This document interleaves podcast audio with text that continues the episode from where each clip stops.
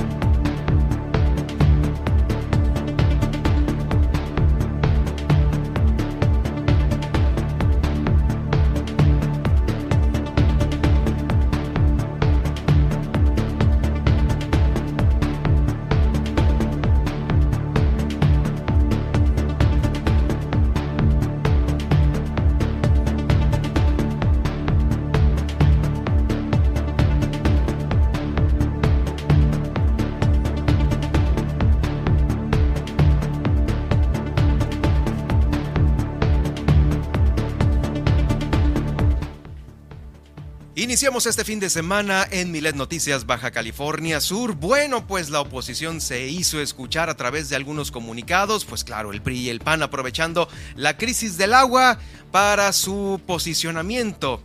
El posicionamiento pues regular de la oposición. También el gobernador gestiona 100 millones de pesos para mejorar la distribución de agua potable aquí en la ciudad de La Paz. El tema, la crisis, la vamos a tener el día de hoy también aquí en el noticiero con lo que se tiene hasta este momento.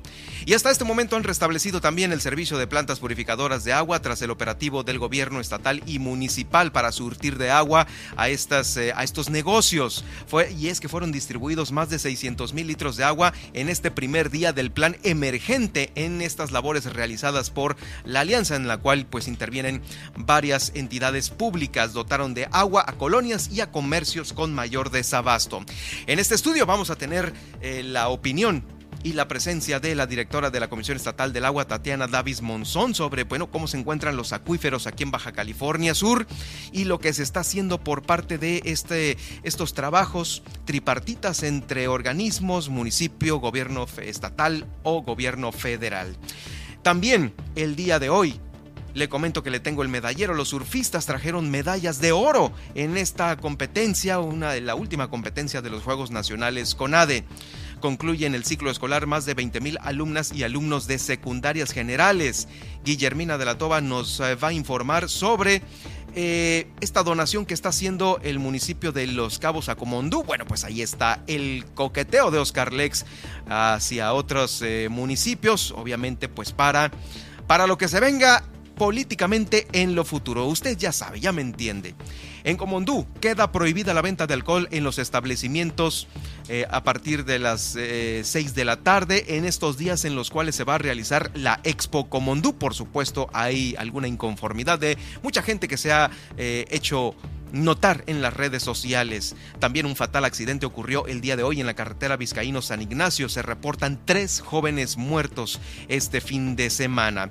En el tema del agua, también el miedo no anda en burro. Capacitan al personal del ZAPA de Mulegé en eficiencia operativa. Ya ve que pues eh, Comisión Federal de Electricidad en Los Cabos iba a revisar las conexiones para pues bajarle más a estos 15 millones. En Mulegé pues también están capacitando a personal en la eficiencia operativa. También allá en Mulegé dio inicio la construcción de la Casa de la Cultura que va a estar en el Valle del Vizcaíno. Ya van 26 mil vacunas contra COVID que se han aplicado a menores de entre 5 y 11 años de edad.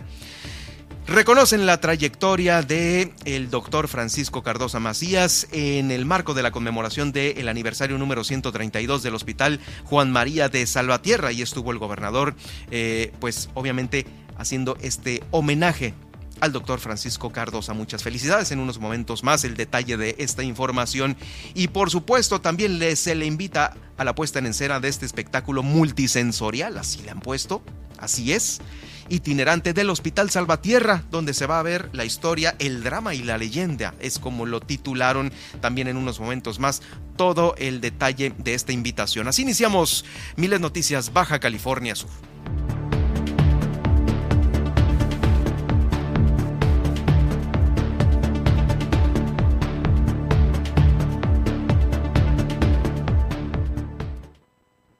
Ahora, Milet Noticias Baja California Sur. La información más importante de las últimas horas. Todas las noticias. Todo el tiempo. Por el 95.1 de FM en La Paz y 91.5 FM en Los Cabos. Con la potencia radial y el respaldo informativo de Grupo Milet México. Conduce Germán Medrano.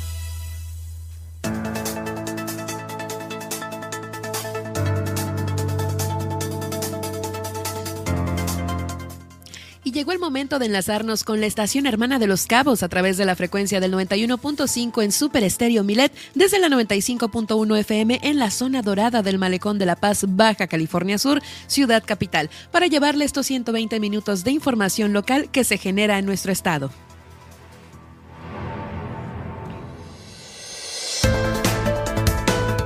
Hola, ¿qué tal? Les saludo desde cabina en este inicio de fin de semana. Mi nombre es Nadia Ojeda y estaré acompañando a Germán Medrano para platicarle qué pasó un día como hoy, el pronóstico del clima, la tendencia en Twitter y los titulares de los principales diarios nacionales e internacionales.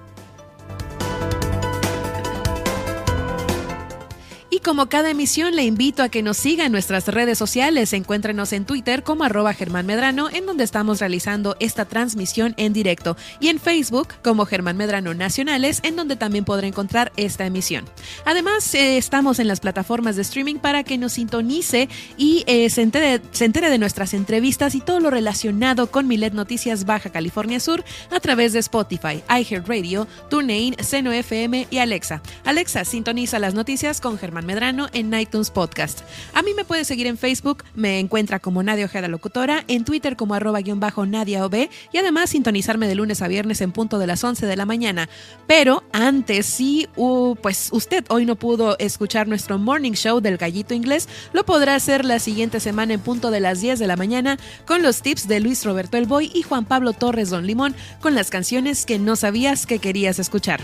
Además, le invitamos a realizar su denuncia ciudadana a lo largo de esta emisión a través de la línea Milet 612-205-7777. Así iniciamos esta emisión de Milet Noticias Baja California Sur con todas las noticias todo el tiempo. Comenzamos.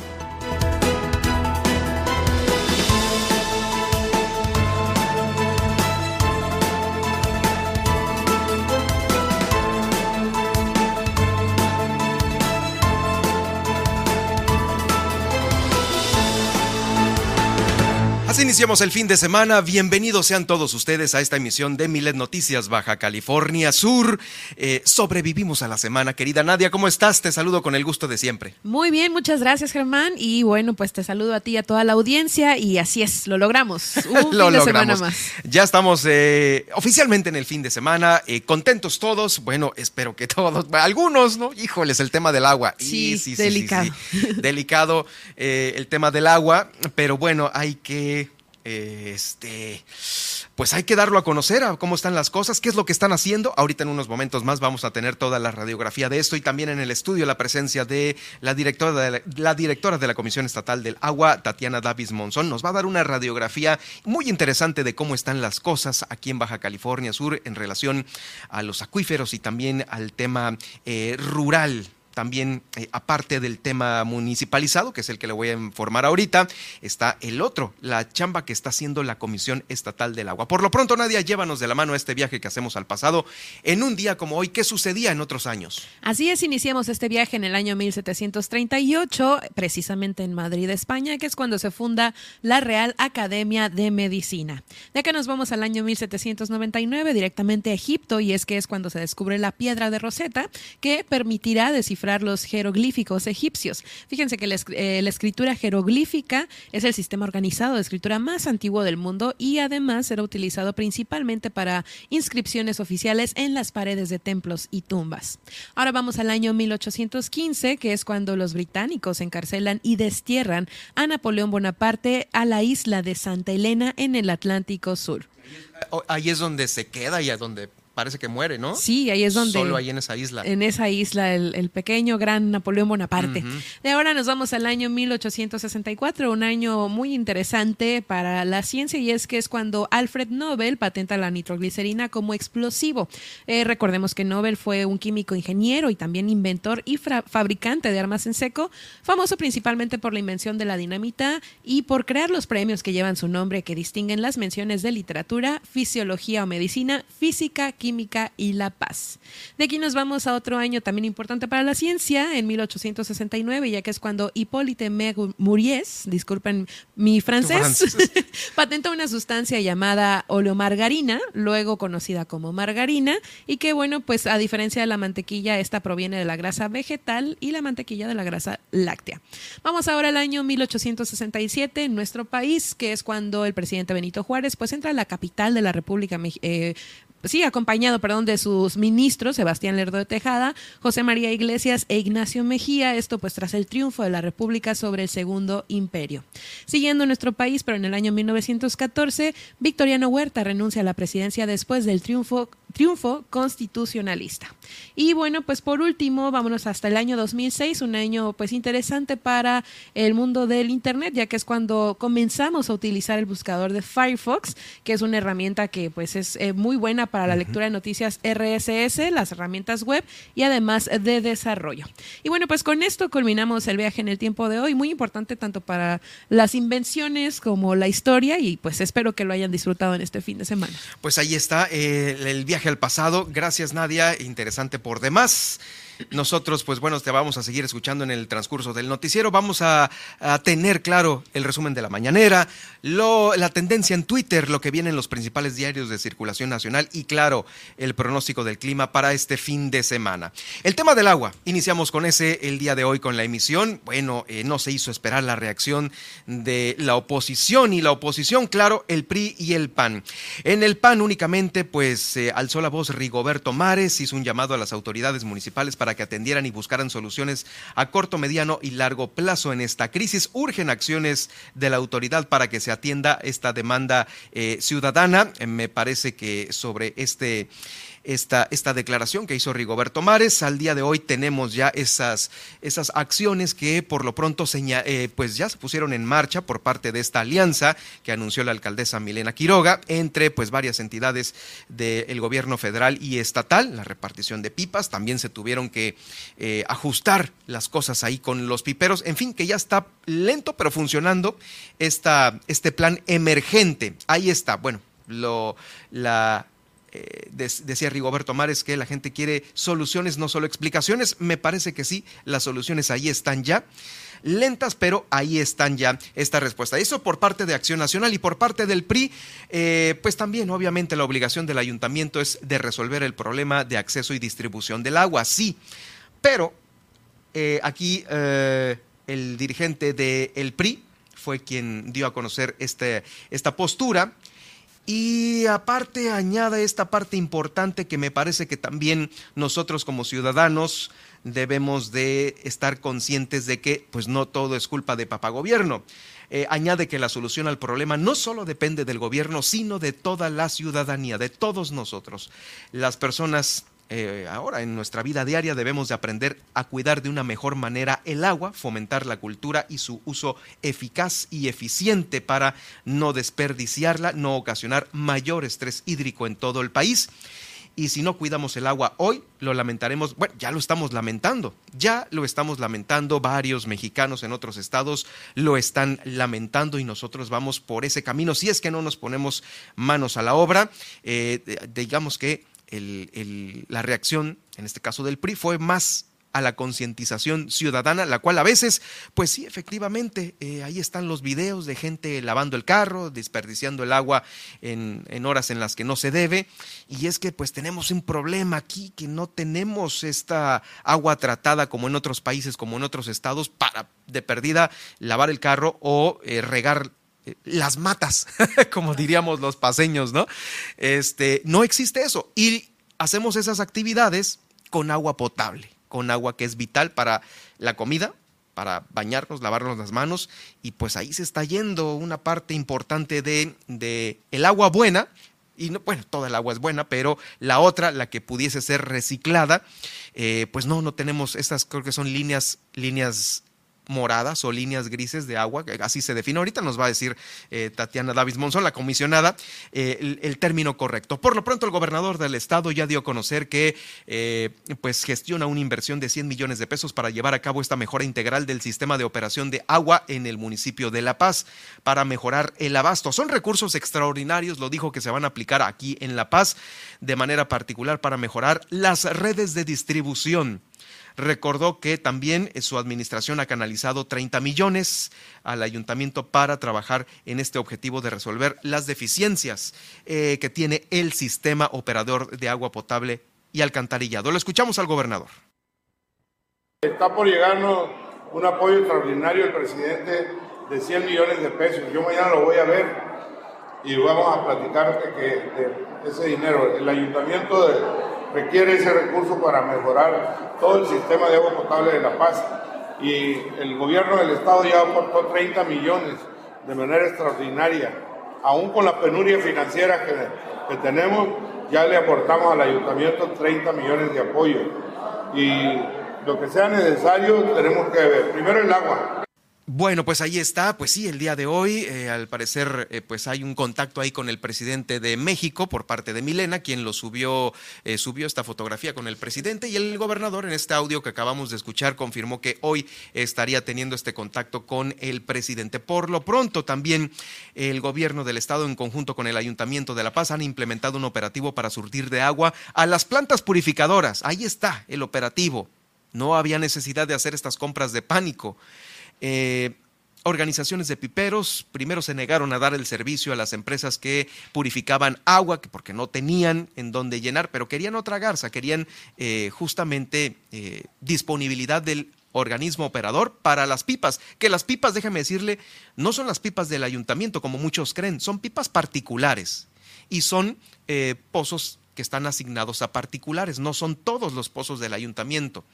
Eh, ese es un punto importante que queremos que usted entienda porque, pues sí, están haciendo un negocio. Oigan, 1.700 pesos una pipa, cuando eh, hace algunos años, semanas, meses, no sé, unos estaban en 800.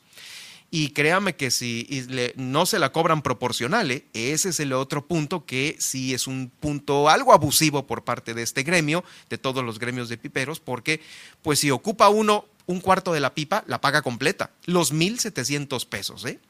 Ahí está. Eh, hasta me, he, escuchado historias lamentables en donde se enoja tanto la gente por el hecho de que le cobran toda la pipa completa que le dicen al pipero, ah, sí, entonces tírala, riégala, por puro coraje. Y me ha tocado que sí, hay gente que ante esta reacción les dicen, tira el agua ahí en la calle, tírala ahí en, la calle, algo así, pues es una situación que no debería de ocurrir, pero es el coraje que ocasiona este gremio por eh, este abuso, me parece que sí es un abuso, porque cuánto, cuánto cuesta a ellos llenarles una pipa y cuánto le cuesta a usted pagársela al pipero. Ese es el punto. El Ejecutivo está respaldando esta medida implementada por el gobierno municipal para privilegiar el servicio que se da a los domicilios. Poco a poco han llenado algunas cisternas, algunos restaurantes. Ah, el tema de los restaurantes, eh, sí muchos dijeron, eh, ¿por qué se le está regalando el agua? Pues si es un negocio, ¿no? Bueno, es solamente para salir adelante en, esto, en esta semana, en estos dos, tres días, no sabemos si el fin de semana. La alcaldesa dijo que hasta hoy iba a estar esa prerrogativa de brindarles el agua de manera gratuita, pero ya luego pues sí la van a tener que pagar por ser un servicio comercial el que están exigiendo. En fin, que ya está restableciéndose el servicio de las plantas purificadoras de agua aquí en la ciudad de La Paz y también en el municipio de La Paz. Bueno, pues sobre esto van 600 mil litros distribuidos de agua potable en este primer día del plan emergente en labores realizadas por la alianza, esta alianza que eh, pues incluye a varias entidades, la Secretaría de Marina, la Sedena, también eh, pues todas las entidades que cuentan con pipas. Eh, ese es el punto que todos están colaborando para salir adelante en este mismo tema.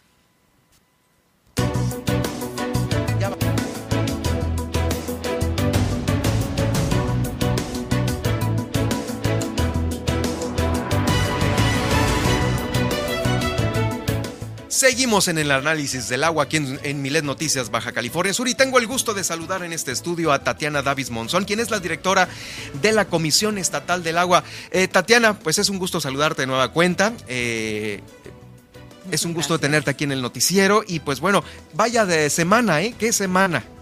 Sí, así es. Muchas gracias por la invitación y por la oportunidad de, de participar y, seguir con este tema. El tema es importante.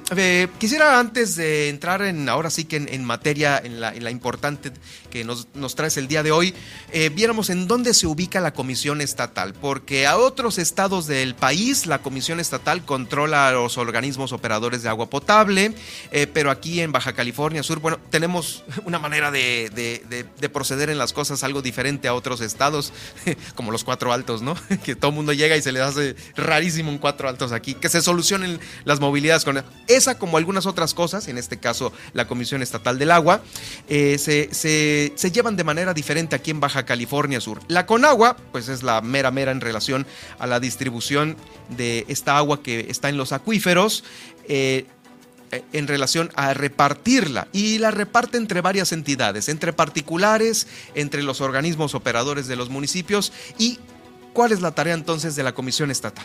Sí, mira, eh, ahí es importante establecer, yo no sé si seamos el único estado, yo creo que hay varios estados que trabajan de una manera similar. Eh, la Conagua, bueno, el agua es nacional, eso ya lo sabemos, y, el, y la dependencia encargada de la administración pues es la Conagua. La Conagua a su vez concesiona esas aguas. Aquí en el estado pues la mayoría de las aguas son subterráneas, son de los acuíferos, eh, pero también igual es el trato del agua superficial entonces, la Conagua concesiona a usuarios agrícolas, pecuarios, industriales, de servicios y también del uso público urbano. El uso, público urbano eh, es una asignación que se le da a, los organismos operadores y ellos son los encargados por la legislación de otorgar el servicio a la población. Entonces ahí ubicamos bien la parte federal, que es la Conagua, y la parte municipal, que sería el organismo operador. Y pues, ¿dónde estamos nosotros, no? Como Comisión Estatal del Agua. Nosotros, eh, en nuestra dependencia, si bien eh, no operamos, o sea, en número incluso de integrantes de la Comisión Estatal del Agua, somos poco personal, pero hay personal muy calificado. Eh, nos, nos encargamos de la, tenemos programas principales y lo principal, digamos, es el apoyo a los organismos operadores desde muchos aspectos. Y también el apoyo a comunidades rurales, donde el servicio es muy costoso en, cuestión de infraestructura y que los mismos organismos operadores, pues con su crisis de claro, por supuesto. económica. Están tronadísimos muchos de ellos, no pueden eh, sustentar esta, estos eh, programas que se tienen, a veces son pues mitad gobierno, mitad municipio, mitad federación y los organismos no pueden porque están tronados. Ahí es donde entran ustedes en las comunidades rurales entonces. Sí, ahora hay mucho, hay mucha inversión federal que es a través de algunos programas de la Conagua. Esa inversión federal se suma a una inversión estatal y es toda esa parte eh, la administramos nosotros. Ejecutamos incluso, eh, construimos infraestructura principalmente de ampliaciones de agua potable, de alcantarillado, eh, plantas de tratamiento, la ejecución de proyectos. Entonces, hace un rato mencionabas tú que el gobierno federal va a invertir 100 millones de pesos pero ese dinero pues tiene que ser a través de proyectos. Y ahí es donde nosotros, eh, junto con los organismos operadores y con la Conagua, pero elaboramos o contratamos proyectos para poder eh, ejecutar ese, o sea, para poder eh, llevar a cabo las obras. Entonces, llega el dinero, pero pues no es nada más de que aquí están los 100 millones de pesos. O sea, necesitamos tener muy claros y elaborados los proyectos. A veces es una parte difícil porque a veces este, no hay dinero para proyectos, a veces hay dinero para obra, pero el proyecto pues lo tiene que, elaborar alguien, muchas veces le entra el gobierno del Estado en eso. Para los proyectos, sí, uno de los proyectos que escuchábamos eh, hace poco de parte del gobernador y, que pues no se pudo concluir eh, era el tema de una presa, ¿no? Eh, parece ser que son caras las presas, ¿no? Sí, y qué bueno que lo mencionas porque tenemos ahorita a nivel estatal junto con Conagua, que es la que eh, el líder, en, digamos, en el tema, eh, están identificados dos puntos, uno en el arroyo El Salto en Cabo San Lucas y otro en el arroyo La Palma en la parte alta de La Paz, donde se pretenden hacer los estudios básicos de las presas. Apenas los estudios básicos. Las presas normalmente llevan tres etapas principales. Estudios básicos que determinan la factibilidad. Eh, y esperamos que queden este año los dos estudios básicos del Salto eh, en Cabo San Lucas y el de La Paz. Y luego la siguiente etapa, si se determina factible, que nosotros suponemos que sí, pero bueno, lo determina el estudio, ah, claro. sigue el proyecto ejecutivo. ya construirla. Sí. Eh, no, todavía no. Ah, el proyecto ejecutivo, eh, que también es mucho más costoso y, buscamos o vamos a buscar la, la inversión federal. Entonces, parte de nuestro trabajo como Comisión Estatal del Agua también es la gestión de los recursos. O bajar los recursos. Así es. Entonces, el proyecto ejecutivo ya nada más es ya es este donde se establece el catálogo de conceptos, las cantidades de obra, la, topografía detalle em, sobre la construcción de la obra, el eje, el material, el tiempo de ejecución, eh, etcétera. Entonces, ese proyecto ejecutivo se pretende llevar a cabo en el 2023. Y, el, y lo más costoso, que es la construcción, se está pensando en llevarla a cabo en el 2024. Es más o menos los tiempos que llevaría. ¿sí? Entonces ya con el proyecto ejecutivo se licita la obra y ya se construye. Esos serían como que los tres etapas grandes de una presa. Una pregunta antes de irnos al corte y así algo sencillito por esto que estás diciendo. Eh, hay dos mm, temas grandes que nosotros como radioescuchas, como ciudadanos escuchamos, ¿no? El agua, cómo, cómo llegarnos de más agua. Sabemos que los acuíferos pues, están en un momento en el que ya están demasiado gastados, ¿ok? Plan B, hemos escuchado desaladoras y hemos escuchado presas. ¿Cuál sale más caro? Hace, ¿Cuál es más caro de los dos? Es más cara la desalación. Es más cara la desalación. Sí, por la operación que conlleva. Una desaladora tiene un impacto ambiental grande, aunque también las presas, pero una presa ya construida, eh, la operación no es tan costosa como las desaladoras. Entonces, pero no son excluyentes. Yo creo que tenemos que pensar en presas y tenemos que pensar en desaladoras. Sí, claro, porque ahorita el tema de los acuíferos, que es el que vamos a pasar ahorita después del corte, es el que nos vas a explicar para ver cómo está la radiografía aquí. Estoy platicando aquí en el estudio de Milet Noticias Baja California Sur con Tatiana Davis Monzón, directora de la Comisión Estatal del el Agua. Vamos al corte y regresamos con este importante tema, los acuíferos en Baja California Sur, cómo nos encontramos y también este último tema que mencionabas, eh, directora, eh, el tema de la bajada de recursos, que es lo importante, y ver cómo estamos, eh, pues ahora sí que en los cinco municipios. Estas son las noticias de Baja California Sur en Milet Noticias. En un momento regresamos. En el 95.1 FM, Super Estéreo Milet, La Paz. 50 años de emociones desbordadas. 50 años haciendo historia. Eso y más es el Festival Internacional Cervantino. Te invitamos a disfrutar de esta fiesta cultural y artística del 12 al 30 de octubre en la ciudad de Guanajuato. Corea y Ciudad de México son nuestros invitados de honor. ¡Acompáñanos! Consulta la programación en nuestro sitio web y redes sociales. Secretaría de Cultura. Gobierno de México.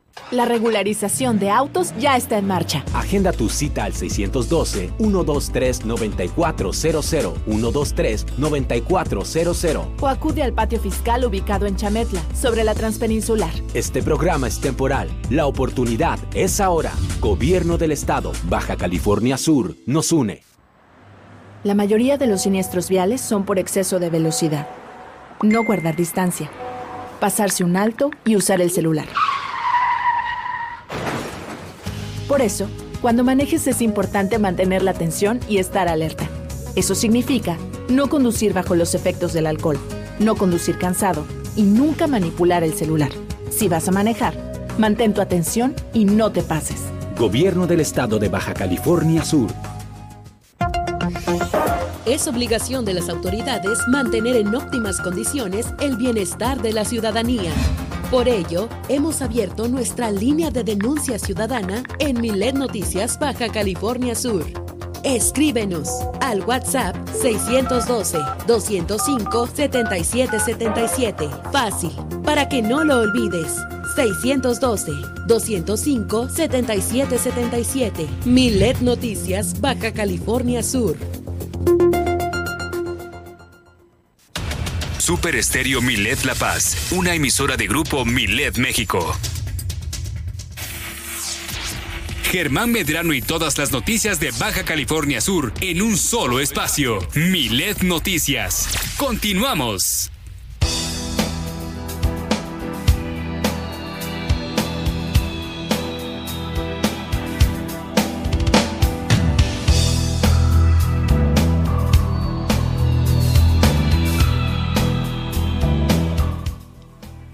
Estamos de regreso con ustedes en esta entrevista con la directora de la Comisión Estatal del Agua, Tatiana Davis Monson. Directora, pues bueno, hablábamos hace un momento antes de irnos al corte sobre la radiografía que tiene Baja California Sur sobre eh, los acuíferos. Eh, ahorita pues tanto productores también como organismos operadores, alguno que otro particular e industrial disponen de agua de los acuíferos, que es de donde ahorita se está disponiendo el agua aquí en Baja California Sur. Y recientemente, eh, no sé si eh, se empezó, se concluyó o está en proceso un estudio para saber en qué nivel están los acuíferos. Sí, aquí la dificultad de los acuíferos es precisamente su carácter de subterráneo. Entonces todas las mediciones de la disponibilidad son indirectas. Se tienen que hacer estudios geofísicos y algunos otros de medición. Recientemente se hizo de manera conjunta con la con agua eh, una medición de los niveles del agua, niveles estáticos. Ese estudio se tiene que hacer de manera regular para poder comparar y para poder saber cómo se comporta de un año a otro el acuífero. Eh, se hizo en meses pasados eh, esta medición en muchos de los pozos aquí de, de la ¿De la capital? sí, de La Paz. De La Paz. De la, de la planicie y, este, y está ahorita en, en proceso. La información recabada en campo eh, la tiene la Conagua. Entonces ya, ya una vez que la procese va a poder dar a conocer los niveles y de qué nos va a servir, pues de comparar los niveles como están ahorita respecto a mediciones que se han hecho en años pasados. En años pasados sería, eh, ¿cada año se hacen mediciones o cada cinco o cada, qué periodicidad tienen? Deberían ser al menos cada año. Mm. Hubo un tiempo en el que la Conagua sí los eh, llevaba a cabo de manera puntual, cada año. Pero el último que tengo, ahorita que tengo entendido que se hizo fue en el 2016. Entonces ya tenemos muchos años ah, sin esa medición. Sí, estamos, tanto como lo decía Jacqueline Valenzuela, como en relación a los termómetros que tiene, que, miden la temperatura, como también la medición de los acuíferos, estamos muy atrasados. Y este es tema federal, ¿eh? Es un tema federal del cual dependemos nosotros localmente para tener los datos eh, más recientes, ¿no? Sí. Y es importante decir que se mide el nivel del agua y también la calidad del agua, para saber cómo vamos también en la parte de la intrusión salina, que mm. se el principal problema del acuífero de La Paz.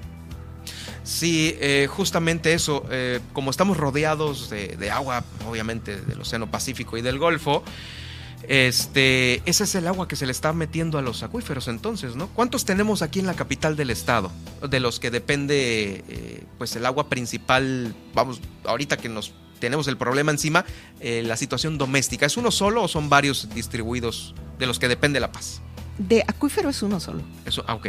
Es el acuífero de La Paz. Y, este, y la intrusión salina pues se da mayormente en la parte cercana a la costa y de ahí se va metiendo, ¿no? Entonces ya tenemos registros de, de, varios kilómetros de la costa donde la cantidad de sales ya está eh, rebasando pues los límites. ¿Cuál es la medición normal? ¿Tienes algún número de cero punto y algo, algo así? Sí, la, salinidad eh, habla de partes por millón.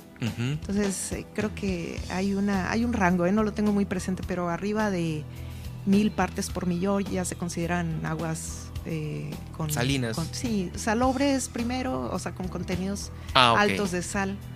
Este, lo ideal es pues menos, unos 150 partes por millón, o 300, 400, hay un rango grande, ¿no? Sí, de, de, lo ideal, ¿no? lo que se puede todavía manejar. Sabemos que a veces, este, ya ves, se comentaba es que el agua de no sé qué estado te mancha los dientes y una onda así, ¿no? De eso estamos hablando, ¿no? Sí, así es. Bueno, el agua de mar anda por eh, los 30 mil partes por millón de, sal. Entonces sería como que el comparativo, ¿no? Pero eso es obviamente agua salada. Sí, es agua salada, ¿no? Eh, obviamente, hablábamos ahorita sobre también el tema de bajar recursos. Y esto, pues obviamente, lo comentábamos aquí en el noticiero, pues debe de haber una, un perfil capaz de tener muy al día los programas en donde se pueden bajar recursos, pero para bajar recursos hay ciertas condiciones que se requieren por parte del gobierno eh, federal o también de instancias eh, internacionales, ¿no? Pero vámonos a lo aquí a México, ¿no? Recientemente pues sabíamos que estábamos bloqueados para eh, recibir recursos importantes de Conagua en algunos programas. Eh, y me parece que este bloqueo principalmente fue para el municipio de La Paz, pero creo que esto ya se resolvió y ya en La Paz estamos eh, desahogados en ese tema, ¿no? Sí, así es, como, como el municipio, bueno, el organismo operador es un, es un usuario, es... ¿Es, ¿Es un gran usuario? sí, tiene que pagar derechos de agua. Y entonces cuando no está al corriente, entonces se ve limitado en, la, en poder participar en, beneficios. Federales. Así es. Pero ahorita ya está arreglado ese asunto. Eh, los municipios, aunque han recibido adeudos de municipios anteriores, los organismos operadores este, han, han, hecho, están en proceso de, de, hacer convenios con la Comisión Nacional del Agua para poder ir este, accediendo. sí, accediendo a los recursos de distintos programas y, van poniéndose al corriente. ¿no? Claro, eh, de los cinco municipios, digamos que La Paz ya la libró. Este, en Sí, La Paz, Los Cabos, los organismos este, del norte, de Loreto, Comondú, Mulegé, ellos tienen acceso ahorita a algunos programas y están precisamente en proceso de regularización para acceder a otros programas. Que seguramente son importantes para allegarse de recursos. Sí, así es. Así es. sobre todo los organismos operadores eh, con lo que obtienen de los pagos de la, del agua, o sea, de la ciudadanía, pues alcanzan para operar. Pero la infraestructura que hay que reemplazar, eso sí es costoso, ¿no? Entonces ahí es donde necesitan entrar a estos programas nacionales. Claro, sí. Nosotros, si quieres, te, te doy así un dato. Este año, eh, en el 2022, estamos eh, con ahorita ejerciendo 76 millones de pesos a través de la Comisión Estatal del Agua en obras, pero también estamos trabajando ya en, la, proyección del 2023, porque tenemos que hacer diagnósticos, tenemos que trabajar en los proyectos, tenemos que eh, ver las necesidades y poder hacer este, la gestión de los recursos con Conagua principalmente. Son 73 millones. Sí, 76, pero eh, hay, hay una ampliación son estos que mencionó. ah, ok, de otros 50. Aparte. Eso es aparte. Entonces son los 52, que es la ampliación, 73 que ya se tienen. Sí, los originales. Y los 100 que anunció el Gober. Esos 100 van a llegar a, La Paz, al municipio de La Paz, pero también hay una inversión importante en el municipio de Mulegé, de 37 millones de pesos federales. Este, en, solamente en el ámbito de agua potable, alcantarillado y saneamiento. Entonces estamos trabajando también en rehabilitación de, cárcamos, en ampliación de, redes de agua potable, de alcantarillado. Están ahorita a nivel proyecto y en proceso de licitación muchos de esos. Ah, eso es importante. Ahora, de todos los proyectos, a ustedes como Comisión Estatal del Agua, eh, obviamente ven la mayor ayuda eh, para los organismos eh, de distintos programas, pero como es tanto lo que se tiene que hacer, es cambio de red, o a lo mejor automatización para eh, saber una medición exacta o una automatización para saber eh, qué tan abajo va el nivel del acuífero. Híjoles, ¿cuál es el más importante de todos y en dónde le van a poner las baterías? Pues lo principal es la cobertura y, la disponibilidad del agua. Entonces es cobertura de, alcantarillado de agua potable, pero también rehabilitación de pozos, reposiciones de pozos, este, relocalizaciones eh, para la obtención del agua. También tenemos un programa de cultura del agua, donde hay recurso federal y estatal. Eh, también hay este programa de capacitación a los organismos operadores. Hace rato mencionabas, ese programa también es a través de la Comisión Estatal del Agua y la CONAGUA, eh, donde se va a todos los municipios y se ofrecen cursos de capacitación para el personal. ¿sí? Entonces hay ah, también la parte de agua limpia, donde se hacen monitoreo de agua y también se apoya a los organismos operadores con equipos de cloración, con cloro, con plata coloidal para sus programas. Entonces es parte también de, los recursos que nosotros como Comisión Estatal del Agua gestionamos, eh, juntamos lo federal y lo estatal y lo ejercemos y pues también llevamos a cabo la supervisión, vigilancia. Sí, claro, la vigilancia, porque a veces, pues, eh, sé que hay prioridades entre los organismos, más bien entre los ayuntamientos que controlan los organismos, y pues un dinerito que caiga ahí para el agua, pues a lo mejor se ocupa urgentemente alguna otra cosa, pero me imagino que debe de ir etiquetado exclusivamente para tal o cual proyecto, ¿no? Sí, sí, sí. La Bueno, por ejemplo, la mayoría de los programas son a través de la comisión eh, de la Conagua y sí, son reglas de operación muy estrictas a nivel nacional. Y esas son las que nosotros tenemos que seguir y apoyamos a los organismos operadores para poder eh, acceder a esos recursos. Eh, mencionaba hace pues algunas horas en este, en este tema de la crisis del agua, la alcaldesa eh, y, el director del organismo del agua potable y alcantarillado, que había algunos pozos que estaban olvidados en la capital del estado eh, desde hace, no sé, no se les daba mantenimiento o no funcionaban desde el 2020, una cosa así. ¿Tienen ustedes más o menos una radiografía de, aparte de estos dos, cuántos más están en esa misma condición? Sí, pues yo creo que la mayoría de los, tiene más de 30 pozos el, organismo operador de aquí. Este, pero sí, mira, aparte del crecimiento de la población, que eso implica la obligatoriedad de los organismos operadores de ofrecer el recurso, el, el, agua, ¿no? El agua potable, alcantarilla de saneamiento, que no hay que olvidarlo. Eh, también es que la infraestructura se va haciendo vieja, ¿no? Y entre ellos son las redes que hay que este, rehabilitar, reponer y también pues es parte de la infraestructura son los pozos. Y pues ahorita se está llevando una, unos trabajos muy importantes por parte del municipio y también de la Comisión Estatal del Agua. Nosotros estamos apoyando al organismo de La Paz con la rehabilitación de, nueve pozos. Nueve pozos, nueve, de, los treinta. Nueve de los treinta. El, el, propio organismo operador está haciendo otros eh, y con los recursos que van a llegar también este, se pretende concluir y hacer prácticamente pues todos los pozos que no han sido rehabilitados en los últimos dos, tres años se van a rehabilitar. Pero todos, bueno, de los 30, algunos están funcionando. La mayoría están funcionando. La rehabilitación en qué consiste? Lo que pasa es que este sería interesante así rapidísimo. Ah, claro, adelante. se saca el equipo y para que sepa la población también por qué se queda con menos agua, ¿no? Se saca el equipo, se hace una, un primer video para saber las condiciones este, en que se encuentra, se hace un cepillado, se hace un sifoneo, o sea, sacar todo lo que se cepilla de... el cepillado es para limpiar de toda esa... del óxido y de los, todas las incrustaciones que va teniendo este, el, ADM y entonces va taponeando, ¿no? Todo eso, entonces se hace estos trabajos de sifoneo también para las arcillas que están tapando eso eh, mejoren la productividad. Entonces ya luego se hace un aforo, que es una medición de la cantidad de agua que, que, extrae o que produce el pozo. Y luego ya se vuelve a meter un video final y posteriormente el equipo. Y entonces, eh, después de la rehabilitación, se pretende este mismo año hacer la, el equipamiento. ¿sí? El equipamiento es algo mucho más costoso porque ya con estos trabajos con el aforo ya se determina qué equipo es el adecuado y se va a comprar equipo nuevo, pozo, bomba eh, y si es necesario la parte eléctrica. A ver, entonces, ¿qué es lo que se rehabilita? El pozo.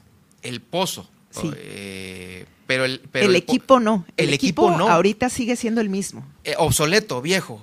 Algunos casos sí, algunos. Gastador de luz. Gastador de luz. Ah, Entonces ya con los trabajos se, se, obtienen los datos técnicos para meter el mejor equipo, o sea, el equipo que... Más eficiente. El, exacto, el más eficiente, de acuerdo a la productividad de agua del pozo em, y a la carga que tiene, a la presión que tiene que, trabajar.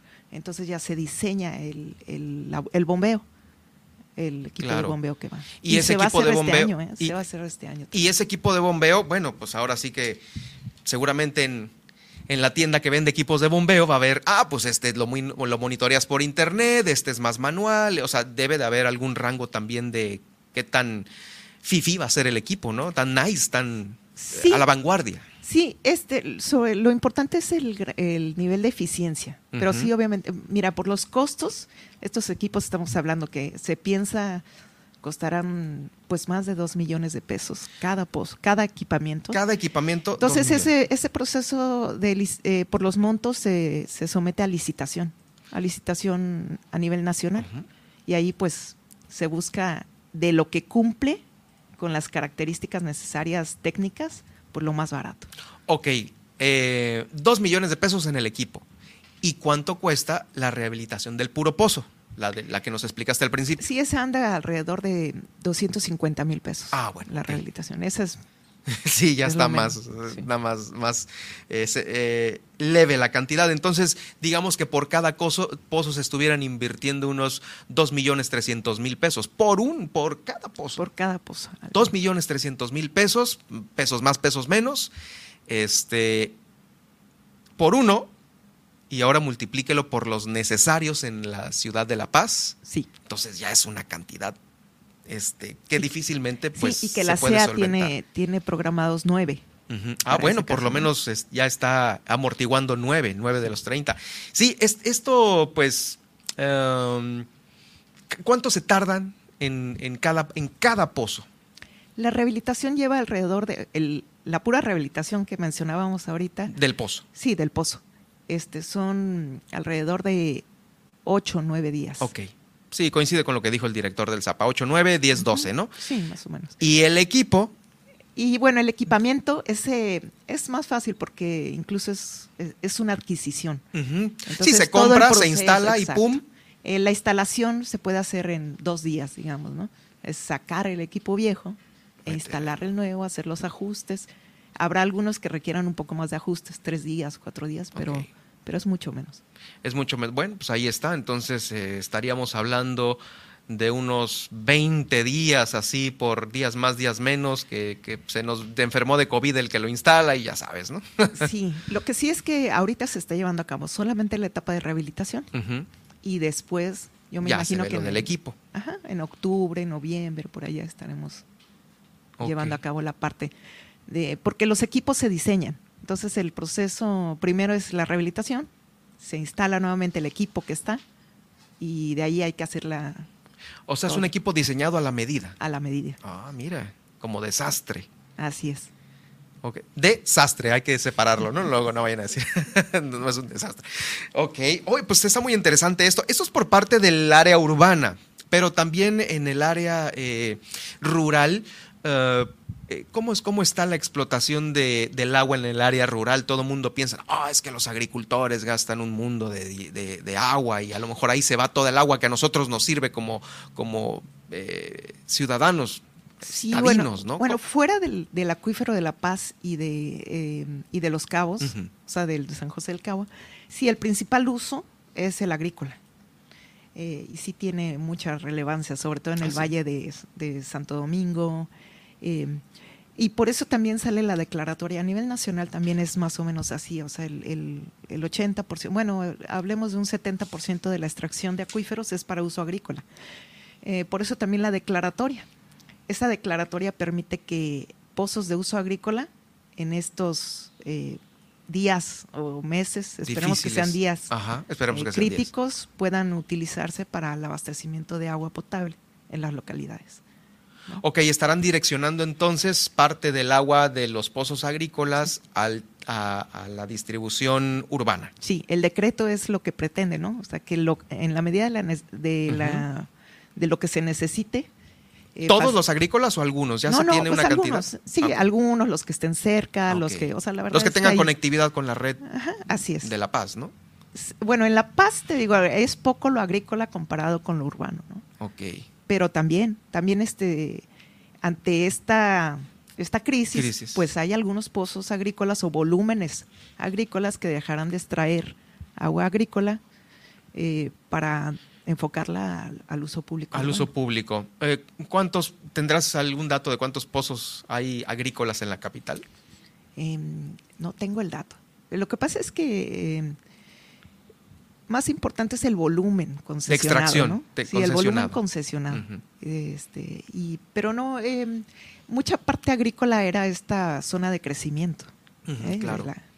y este, mira, hay tanto tema. Sí me gustaría también mencionar este que la CEA se hace cargo de algunas pequeñas poblaciones pesqueras, sobre todo en islas, y también tenemos ahí pequeñas, o sea, plantas desaladoras que abastecen de agua potable a estas islas. Ahí sí no hay de otra más que la desalación, ¿no? Así es. Y tenemos este funcionando por parte de la CEA. Bueno, la misma comunidad está organizada para la operación, pero somos este, la Comisión Estatal del Agua, este, como parte del gobierno estatal que, que damos los equipos, o sea, las desaladoras y la, el mantenimiento y pues cuando se descomponen y eso, ¿no?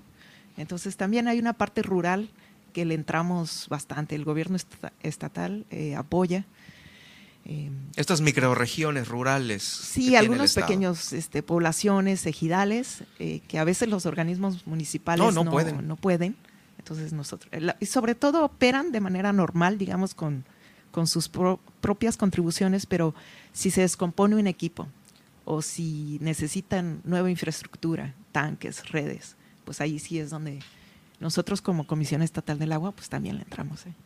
Qué grande el tema, qué grande el tema del agua aquí en Baja California Sur. es muy amplio. Y muy, caro muy caro. Muy caro también. Y muy cotidiano tiene que ser. Yo, este. Estamos muy lejanos. Eh, ahorita lo mencionaba en el antes del corte sobre el hecho de que, bueno, en algunas ciudades también dices, no, es que para regar las plantas el agua potable, no, el agua es para la gente, para que tome y se bañe. Pero estamos muy lejanos a tener una línea. ¿De qué color es? ¿Gris o morada? Púrpura, ¿no? Es la púrpura. púrpura. Eh, estamos muy lejanos a tener una línea púrpura aquí. Sí. No, en La Paz ya se está proyectando una, pero obviamente son, y ya hay localidades donde tienen estas líneas púrpuras. Y sí, lo ideal es que todo lo que podamos utilizar con agua reciclada, eh, tratada, obviamente, este, pues se haga, ¿no? Seguramente las localidades son más del tema turístico, ¿no? Que son los que cuentan con este tipo de infraestructura privada o también hay algo público que ya maneje la línea púrpura. Hay, hay a veces, este, pero mínimo, ¿eh? Ah. Em, eh áreas verdes de camellones, eso, ese tipo de cosas. Pero sí, definitivamente hasta ahorita la parte turística, sobre todo por los campos de golf, eh, son los que más consumen agua residual tratada. Pero pues tenemos que ir ampliando ese reuso. Sí, claro, claro, aquí en la capital del estado eh, es como hacer una red nueva alterna en la ciudad, pero con agua, agua púrpura. Así es, eso sería. Híjoles, que sí, enorme el tema del agua y, y caro. Caro, hay que entrar amplio. Eh, yo digo, el agua interviene en, en nuestra vida cotidiana de tantas maneras que pues también tenemos que hacer muchas acciones que tienen que ver con el agua, ¿no? Entonces hay muchas dependencias, mucha eh, gente que participa de, de, manera directa o indirecta en el tema del agua, ¿no? Entonces funcionarían mejor las cosas si se coordinara el agua eh, por parte de un organismo rector, en este caso la Comisión Estatal, y que los organismos operadores dependieran de la Comisión Estatal como en otros estados. Ah, buena pregunta. Es, este... sí, claro. Para cerrar con broche de oro. Yo creo que hay algunas cuestiones que sí debería de regular eh, la Comisión Estatal del Agua, sobre todo en, en poder medir las eficiencias de los organismos operadores y dar ese seguimiento. ¿no? Porque a veces se pierde. En el cambio de las administraciones eh, de cada tres años. Los seguimientos. Sí, se pierde esa continuidad y a veces no sabemos qué. Este, en dónde se quedaron las cosas, ¿no? O qué tanto está mejorando en ciertos aspectos, porque no hay esa continuidad en la medición de, de los parámetros de los propios organismos operadores. Entonces, pero como todo, pues hay un punto medio, hay una... No, pues es que en seis años haces más que en tres, ¿no? Sí. Empezando por ahí, le das más continuidad y sí, había, habrá algunas cosas entonces que, como bien lo comenta directora, eh, pudiesen quedar de una mejor manera eh, en una rectoría de la Comisión Estatal. Te agradezco mucho, directora Tatiana Davis Monzón, por haber estado esta tarde, esta tarde interesante eh, en, este, en este noticiero. El contexto del agua es muy importante y usted que llegó a la mitad de la entrevista la va a poder usted escuchar más tarde en los podcasts que tenemos aquí en Milet Noticias. Muchas gracias, eh, directora. Gracias a ustedes por el espacio y el tema da para mucho cuando gusten. Eh, podemos... Vamos a ir desmenuzando algunos que ya mencionaste aquí en la entrevista y eh, te vamos a invitar próximamente aquí al noticiero. Muchas gracias, muy buenas tardes. Gracias, muy buenas tardes. Es la directora de la Comisión Estatal del Agua, Tatiana Davis Monzón, aquí en este estudio. Vamos a ir rápido a una pausa. ¿Qué tenemos después de la pausa, Nadia?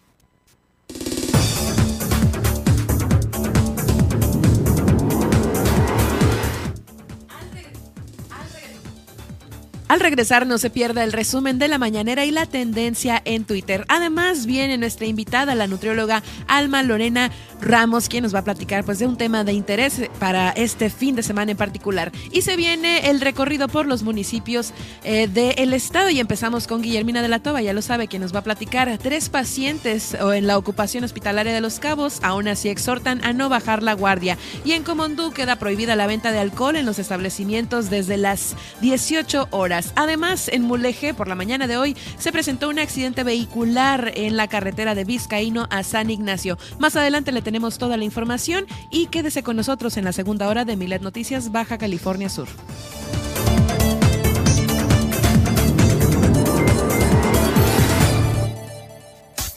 Estas son las noticias de Baja California Sur en Milet Noticias. En un momento regresamos. Super Estéreo Milet 95.1. El golpear a una mascota sin motivo alguno, tenerla encadenada, sin una sombra, en el rayo del sol, con una mala alimentación, entre muchas otras cosas, es objeto de denuncia ante la justicia cívica. Puedes hacerla directamente al número de emergencias 911 donde será canalizada al área de prevención del delito, PREDEL, y ahí se le generará un citatorio a la persona presuntamente responsable de los hechos para que acuda a una audiencia ante el juez cívico. Este determinará si se trata de maltrato animal y definirá acordando la falta administrativa correspondiente o sanción que podría imponérsele como arresto, multa, trabajo comunitario o terapia para sensibilizarse con el trato de las mascotas. Porque en Super Estéreo Milet queremos una mejor ciudad. Cambiemos, cuidemos y mejoremos nuestra ciudad. Esta es una campaña propia de Grupo Milet en beneficio de Baja California Sur.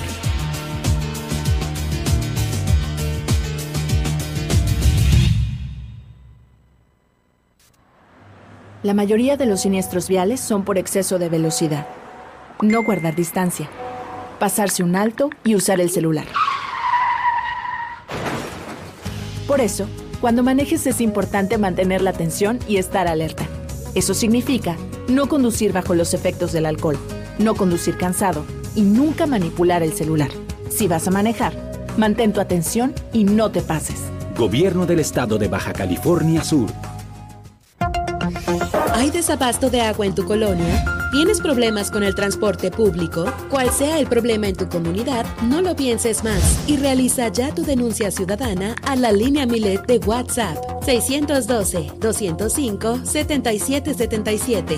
Fácil, para que no la olvides. 612-205-7777. Milet Noticias, Baja California Sur. Super Estéreo Milet, Baja California Sur, la radio con poder. Síguenos. Germán Medrano y todas las noticias de Baja California Sur en un solo espacio. Milet Noticias. Continuamos.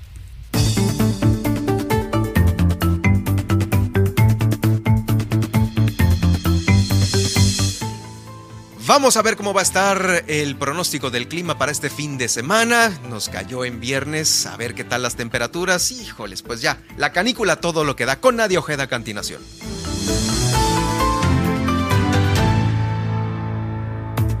Muy bien, pues empecemos con aspectos generales para nuestro estado y es que hoy se podrían registrar lluvias aisladas con rachas de viento de 50 a 60 kilómetros por hora y máximas que van a rondar hasta los 40 grados centígrados, ¿no? Con cielo soleado en gran parte del estado.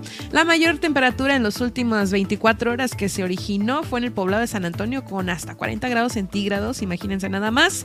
Y bueno, pues eh, ahora sí, iniciemos con nuestra ciudad de La Paz, ya que hoy predominará un cielo con intervalos nubosos y vientos de hasta 35 kilómetros por hora con temperaturas que oscilarán entre los 38 grados centígrados en la máxima y los 24 grados centígrados en la mínima. La temperatura actual para esta ciudad es de 36 grados centígrados con sensación térmica de 40 grados centígrados y para este fin de semana tendremos máximas de 37 grados centígrados con mínimas de 24 grados centígrados y posibles lluvias. En el destino turístico de Los Cabos hoy experimentaremos eh, pues máximas de 34 grados centígrados y mínimas de 27 grados centígrados. Además, pues seguirá el cielo soleado a lo largo de la jornada y vientos que alcancen tal vez los 35 kilómetros por hora.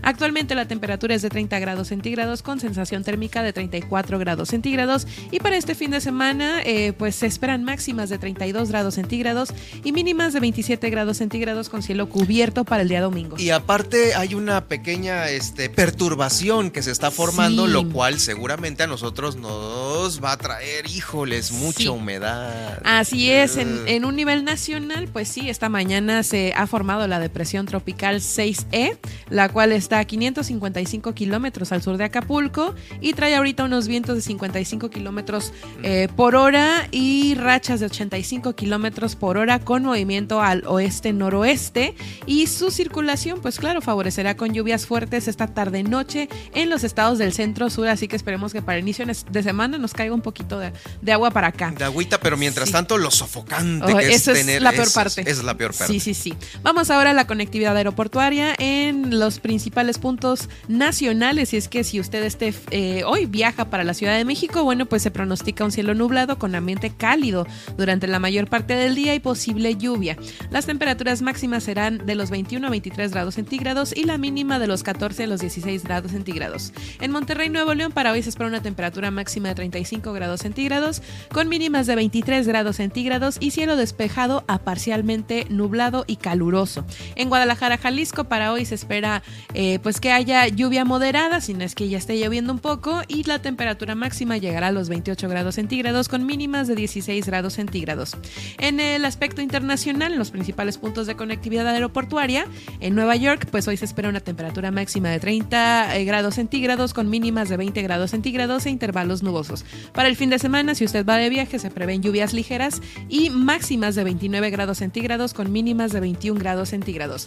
En Los Ángeles, California, la temperatura máxima esperada de hoy son de 30, 30 grados centígrados con mínimas de 18 grados centígrados y cielo soleado.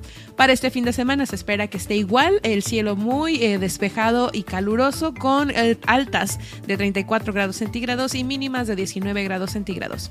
Y por último, para Madrid, España, continúan las máximas de 40 grados centígrados y las mínimas de 23 grados centígrados. Hoy hay cielo nublado y para el fin de semana se espera que esté soleado con máximas de 41 grados centígrados y mínimas de 24 grados centígrados. Hasta aquí el reporte del clima, que pasen un excelente fin de semana y síganse protegiéndose del sol.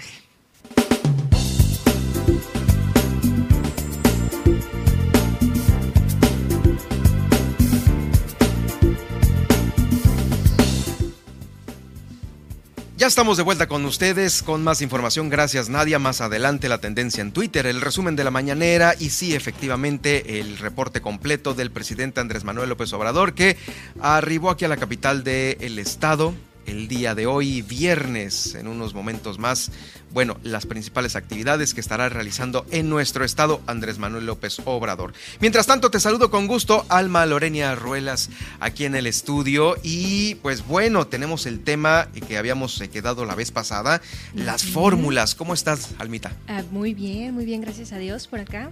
Este, primero, dime antes de empezar, ¿por qué te dio interés en este tema? ¿Por qué de repente me dijiste, vamos a hablar de las fórmulas?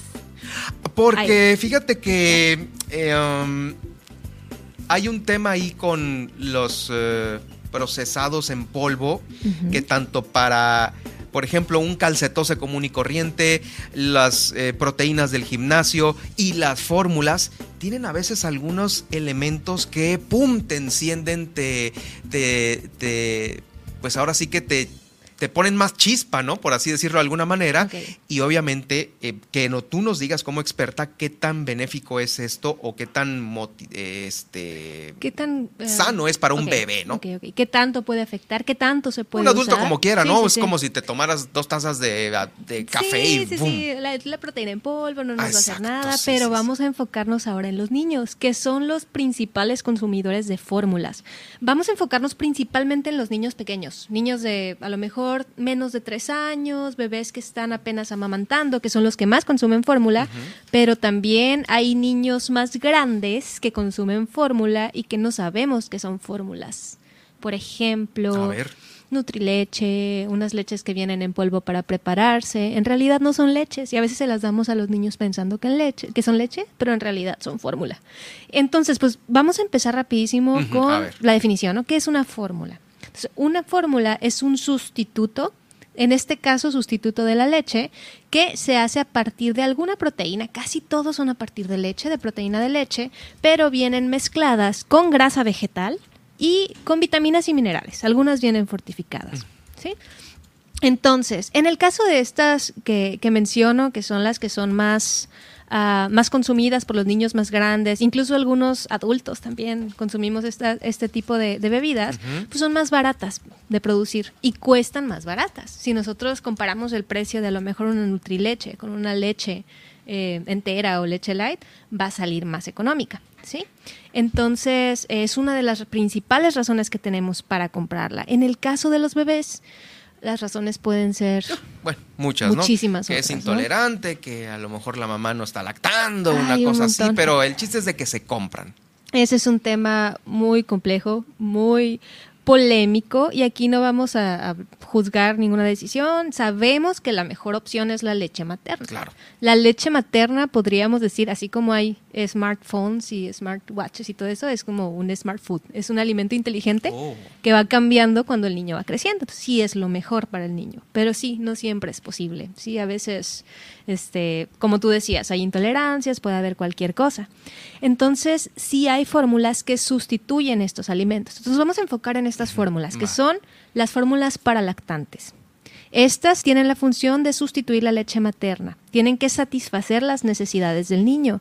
Por eso te comentaba que la leche materna es inteligente, va cambiando su composición, ¿sí? Cuando el niño crece, por eso hay fórmulas que tapa uno, que tapa dos, hay fórmulas para cada Oh, entonces una leche materna en automático cambia como... Ay, no, la leche materna es maravillosa. Eh, mamá, si hay aquí alguna mamá que esté lactando y la mamá se enferma, el, o si el niño se enferma, la leche cambia su composición para proteger al niño. La leche materna de verdad es, es impresionante. Oh, mira, bueno. Pero eh, por diversas situaciones, bueno, a veces, se cae en el tema de, híjoles, pues ahí está la fórmula. Entonces, eh, es una opción viable, a lo mejor la mamá tiene que trabajar, a lo mejor hay alguna otra situación. Eh, hay buenos intentos para hacer una fórmula que sea muy, muy similar a la leche materna. ¿Es obligatorio que la más cara sea la que tenga las cosas más fregonas? No, no. Porque ahí viene la etiqueta que tiene DHXTU, VHS y no sé qué más cosas.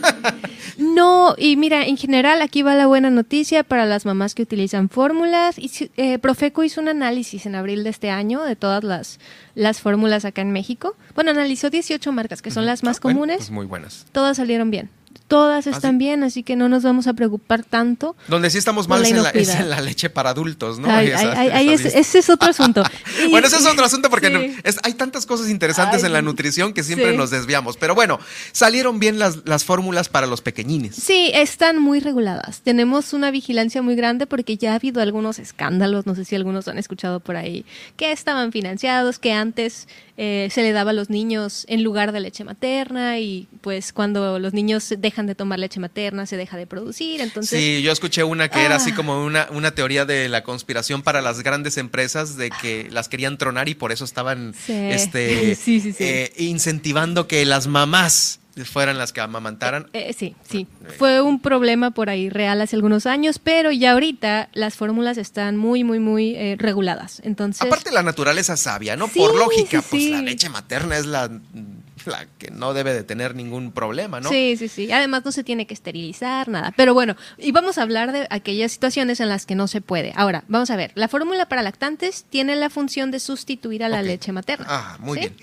Y eh, esta puede ser utilizada solamente como fórmula los primeros seis meses. Acuérdense que los bebés no deben de comer nada ni tomar agua los primeros seis meses. Pura lechita o pura fórmula preparada según las instrucciones. Entonces, se puede utilizar alguna fórmula para reemplazar eso o como alimentación complementaria esta alimentación complementaria es después de los seis meses y además de, la, de los alimentos se les da un poquito de, leche, ¿no? Incluso hay mamás que todavía siguen amamantando, que otra vez es lo, es lo más deseable, pero no siempre se puede. Eh, aquí hay otro asunto con esto, ¿eh? No sé si has escuchado en las noticias que hay un problema de escasez, que hubo un problema muy grande en Estados Unidos. De fórmulas, sí. Sí, también llegó a afectar acá, hubo compras de pánico y todo eso. Entonces, ahí como que nos dimos cuenta que sí, hay mucha gente que depende de esto. Hay muchas mujeres que no tienen oportunidad de tomarse más tiempo del trabajo, no hay condiciones a lo mejor adecuadas para amamantar, entonces se necesita. Sí, dejan, de, dejan de lactar por, por un tema más laboral, creo, me imagino, no, no, no, le encuentro otra razón y ahí está, ¿no? Pues lo dejé y hay que le den leche de fórmula. Sí, hay muchas, muchas, razones. Entonces, este, se puede utilizar, pero hay que saberlas escoger bien. Ahora, primer nota importante acá la fórmula láctea siempre debe usarse bajo supervisión médica, porque las fórmulas son diferentes.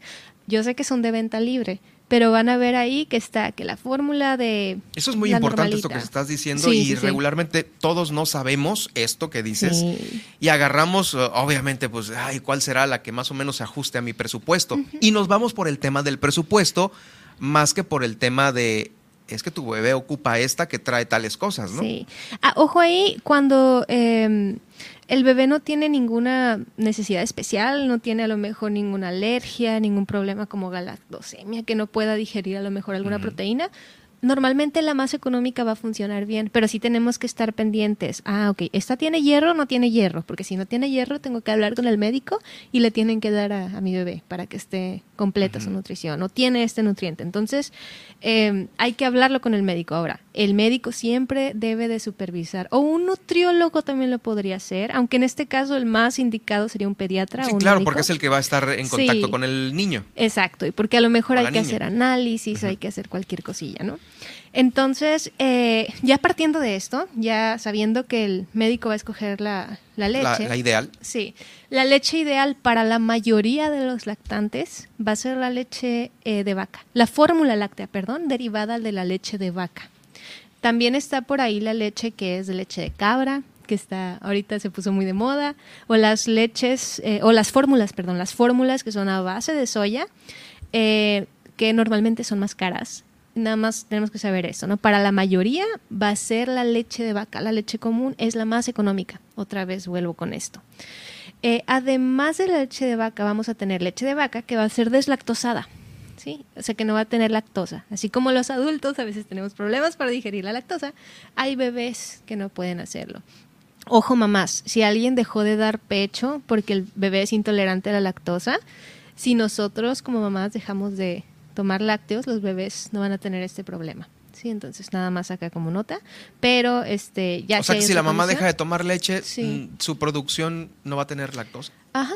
Ah, mira. Entonces es, es, importante nada más considerarlo. Está la opción, pero ahora si necesitamos eh, darle fórmula al bebé y el bebé es intolerante a la lactosa, podemos buscar una fórmula deslactosada o ya en casos especiales una fórmula a base soya. Estas no son las más recomendadas, pero sabemos que hay mamás veganas que quieren que a lo mejor los bebés tampoco consuman productos de origen animal, entonces se puede utilizar. Hay que hablarlo con el médico, hay que asegurarse que tenga todos los nutrientes ahí, ¿sí? Eh, entonces, Insisto, la mayoría están estandarizadas. Las fórmulas a base de soya van a ser un poquito más costosas que las de, a, base de vaca, porque van a tener que tener por ahí algunos otros em, aditamentos, ¿no? Pero se puede utilizar. Oye, Alma, eh, pues bueno, muchos eh, han comentado y escuchado sobre dos ingredientes que causan preocupación en las fórmulas. Y estos dos ingredientes los vamos a ver en cualquier fórmula, sea de leche de vaca, sea de leche de soya o sea de estas fórmulas más caras. Y antes de pasar a esto, hay otras fórmulas que son bien específicas, que son normalmente fórmulas especializadas. Estas pueden costar tres veces más o cuatro veces más. Sí, que ya son como un medicamento más que fórmula, ¿no? Sí, eso es para casos muy específicos. No tiene caso comprarlas si mi bebé no tiene esta necesidad. Ya si la tiene... Eh, es, recetable por el médico. Sí, es recetable por el médico. Entonces, los dos ingredientes. Los dos ingredientes. El número uno es el aceite de palma. Este aceite causó muchísima polémica hace poquito. Me parece que fue una blogger europea este, que empezó a hablar de este, pero ese es el ingrediente más controversial. Una parte es la parte ambiental, genera un, impacto muy grande al ambiente, pero otro, otra causa es que eh, una contiene una buena parte de, grasas saturadas, pero número dos, eh, porque este aceite de palma se utiliza porque contiene ácido palmítico. Ácido palmítico es un ácido graso muy importante que la leche materna tiene este, de forma natural. Pero existen dos formas, en una forma alfa y en una forma beta. La beta es la buena, podemos decir así. La, leche materna tiene una gran cantidad, 60, de ácido pálmico beta ácido pálmico beta. Muy bien. Ay, mira. Exacto. La leche materna. Sí, sí, sí, sí. Eh, profesional acá. Entonces tiene bastante de este. El problema con las leches de, fórmula es que muchas van a contener ácido eh, pálmico alfa, que se comporta completamente diferente. Podemos tener ahí algunos problemitas, por ejemplo, con que las heces de los niños que sean alimentadas con fórmula estén más duras, que no observan bien ahí algunas algunas grasas, no absorben bien algunos nutrientes como el calcio. Entonces, eh, pues tenemos que estar... ¿Y eso viene en la etiqueta? Debe de venir el tipo de ácido palmítico que traiga, más ahora porque les conviene. Si este trae más bueno, pues lo van a poner ahí grandote. Nunca va a ser comparable a la leche materna. La leche materna puede tener 65, 80%. Eh, la fórmula puede tener 40 es un buen número, es, de hecho es alto, 40, 45. Se oye bien. Nada más que si tiene poquito, ahí vamos, hay, hay que tratar de ver la etiqueta y buscar ah, alguna. Hay algunas opciones económicas que contienen más. Entonces, revisen. Hay, ¿Tiene aceite de palma? Ok, no me preocupo tanto porque pues es lo que hay, pero... Que sea el beta. El beta, ácido palmítico beta. Oye, y el otro que también preocupa mucho, y, y fíjate que pues yo como, como como adulto, digo, ay caramba, ¿cómo que trae taurina? La taurina es la de los la de los Red Bulls, ¿no? Sí, pero eh, taurina Red Bull, sí, sí, sí. Digo, en adultos sí vamos a preocuparnos, no lo vamos a consumir, además trae cafeína, pero aquí, Germán, para niños la taurina es un aminoácido, aminoácido, perdón, es un aminoácido esencial. Es el segundo aminoácido más importante para los niños. O sea que un bebé puede tomar un Red Bull y un adulto, ¿no? No, no, no, no, no. No, obviamente las cantidades son, son diferentes, ¿no? Pero la leche... Además de que a ti te dieron, por eso estás así todo el tiempo, ¿verdad? La leche leche materna tiene taurina. Ay, si pudieran ver aquí lo que están haciendo. No, la leche materna tiene taurina en cantidades apropiadas y la leche, eh, la fórmula láctea tiene que tener taurina porque los bebés lo necesitan. No es malo para los bebés en las proporciones que vienen ahí. No tiene ese efecto estimulante en las cantidades que viene en la fórmula. Eh, un aminoácido. es que tú ves en el súper, eh, tiene, contiene taurina y ves a un vato acá todo tronado y gritando y rampeando en una moto y dices tú, ¿cómo va, cómo va un bebé a, comerse esto, no? Tomarse esto. es, muy importante para Bueno, en cantidades milimétricas. Así como vienen las fórmulas. Eh, insisto aquí, salieron bien evaluadas en México, no vamos a tener mucho problema. Si vemos ahí taurina, los bebés necesitan taurina porque necesitan cuidar. Sí, a lo mejor una mamá leyó taurina, no, esta no la voy a comprar, pero aquí está la nutrióloga diciéndonos que tranquilos, no, tranquilos. no, no hay que eh, tenerle miedo a esto. Sí, eso les va a ayudar para absorber mejor las grasas, eso les va a ayudar para desarrollar su retina, que tengan una mejor salud, salud ocular, ¿sí? Entonces, eh, para desarrollar su cerebro. Entonces, acuérdense que las necesidades nutricionales son diferentes de los niños. Por ejemplo, un niño chiquito necesita más grasa, necesita a lo mejor menos proteína que un adulto. Los, nosotros los adultos, sí, a lo mejor taurina no, no tanto, grasas tampoco vamos a comer tanto, pero es muy diferente la dieta que debe tener un niño pequeño que un adulto. Sí, claro, por supuesto. Pero no se preocupen por la taurina no hay ningún problema. Ni el aceite de palma. Eh, aquí los consejos finales sería, si pueden alimentar con leche materna, hay que hacerlo. Si podemos hacerlo, siempre va a ser la mejor opción, porque insisto, si hacemos cálculos de todo lo que nos podemos ahorrar, además alimentando con leche materna, en vivero, en, en, en tiempo no voy a decir eso, porque yo sé que... Sí, el tiempo, pues hay que dedicarle, ¿no? Sí, esterilización de materiales, a lo mejor en seguridad, y en esto que comento otra vez, que es un alimento inteligente, pues sale siempre mejor. Ahora, si no es posible esto, hay que platicarlo con el médico, hay que eh, elegir la fórmula adecuada, revisen muy bien ahí la edad, ¿sí? Y aquí ya como última nota, para niños más grandes, niños a lo mejor de arriba del año, del año y medio, las fórmulas no son necesarias. Van a haber muchas que vienen fortificadas, que traen muchos nutrientes, que las van a vender un poquito más caras, pero podemos lograr el mismo efecto con alimentos eh, saludables, con una dieta saludable. Eh, otra vez, insisto. Sí, balanceada, obviamente. Empezar a darles este, eh, fibra, fruta, verduras naturales. Fruta, verdura, leche normal, sí, en lugar. No es necesario comprar una leche Ah, no recuerdo ahorita las marcas, pero estas leches que traen los no sé cuántos nutrientes para la salud del niño. Podemos obtener esos nutrientes por mm. dieta. Eh, entonces, si nosotros tenemos la posibilidad de darle al niño una dieta balanceada, que coma frutas y verduras, que coma suficientes eh, alimentos em, naturales y saludables, idealmente eh, asesorados por un pediatra, por un nutriólogo, si es posible. No tenemos que comprar estas, estas ah, fórmulas para niños más grandes, no son necesarias. Eh, podemos gastar lo mismo en comida para toda la familia. Es, un poquito, es, es carita, estas fórmulas son caras. Eh, hay veces que estas fórmulas se utilizan para comunidades que no tienen acceso a alimentos, que son estas leches fortificadas. Fortificadas, así les llaman, sí. Entonces, en esos casos, está bien, no vamos a tener acceso a lo mejor a otras cosas, sí se lo podemos dar al niño, ¿no? Pero no es algo que nos tengamos que estresar para darles leche, va, a ser suficiente con los alimentos normales. Y en el caso de los niños más grandes, si tenemos la posibilidad, es mejor comprar leche eh, que fórmula. Sí, que una fórmula. Una leche normal.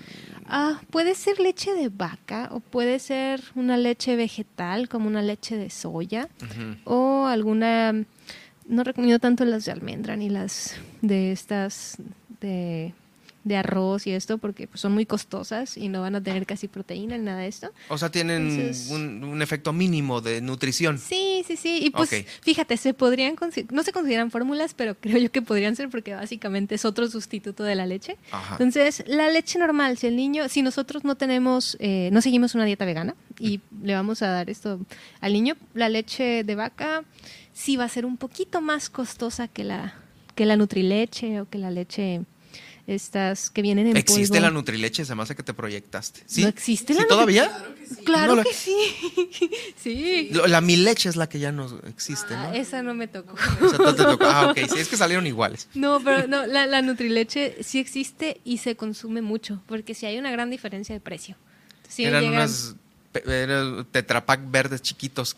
Ahí la Mileche. Ah, mira. La, la Nutrileche sí, sí existe Hace mucho que dejé de consumir leches enteras, ¿no? Ahí, está. no, es que no es leche entera, ese es el problema. Es eh, proteína de leche que tiene grasa vegetal y que tiene este, algunas vitaminas. Porque me acuerdo que hasta había que rebajarla. La rebajamos, aprendimos a rebajarlas para que rinda más. No, es que decía en, el, en el bote. Sí, ah, en aquellas. esas ahorita son otras fórmulas. Está la marca, por aquí las anoté, la Carnation, Clavel, una que es en polvo.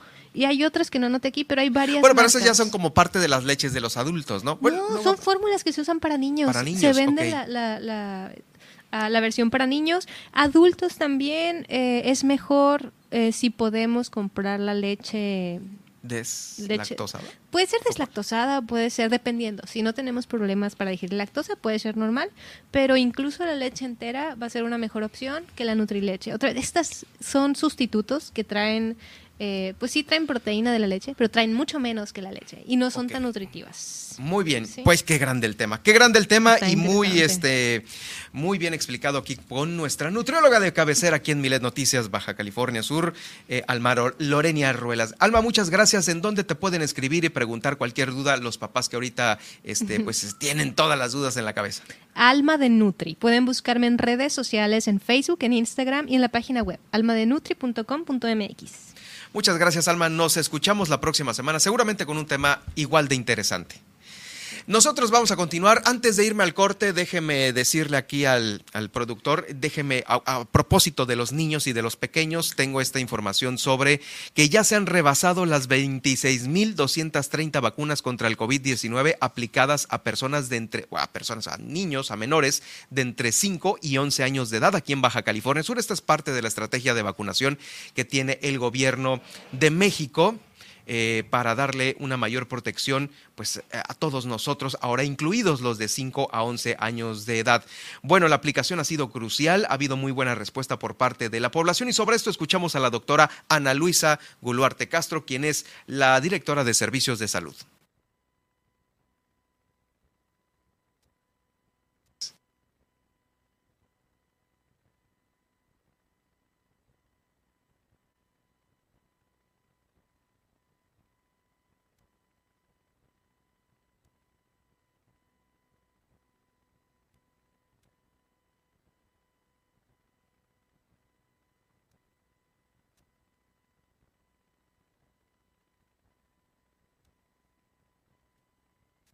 Las personas que aún no han sido vacunados acudan a aplicación de vacunas, que estamos, esto es lo que nos ha demostrado que las, las vacunas y estas medidas son los que hace que disminuya de manera considerable el riesgo de formas graves de este padecimiento y de hospitalización. La importancia del uso correcto del cubrebocas, la importancia de ventilar los espacios cerrados para evitar que estos contagios continúen. Es importante siempre estar atentos a la sintomatología y sobre todo a mantener la, la vigilancia, el aislamiento, el reposo en casa para evitar complicaciones. Especial atención a las personas que son mayores o que tienen comorbilidades como puede ser diabetes, hipertensión y obesidad que siguen siendo de las comorbilidades donde puede haber complicaciones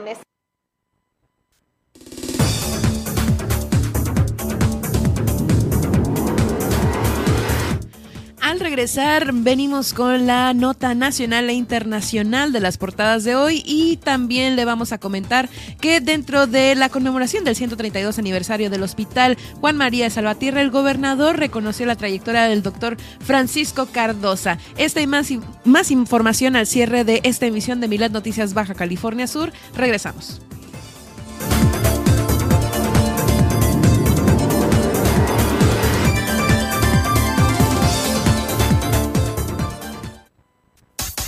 Estas son las noticias de Baja California Sur en Milet Noticias. En un momento regresamos. Super Estéreo Milet Baja California Sur, 95.1 FM, una emisora de Grupo Milet México.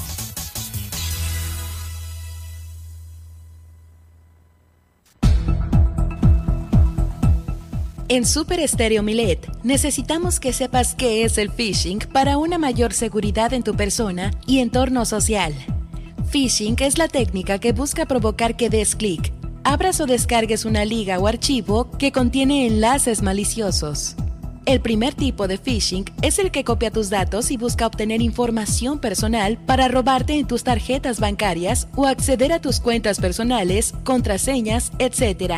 El segundo tipo es el que te infecta con software malicioso o virus.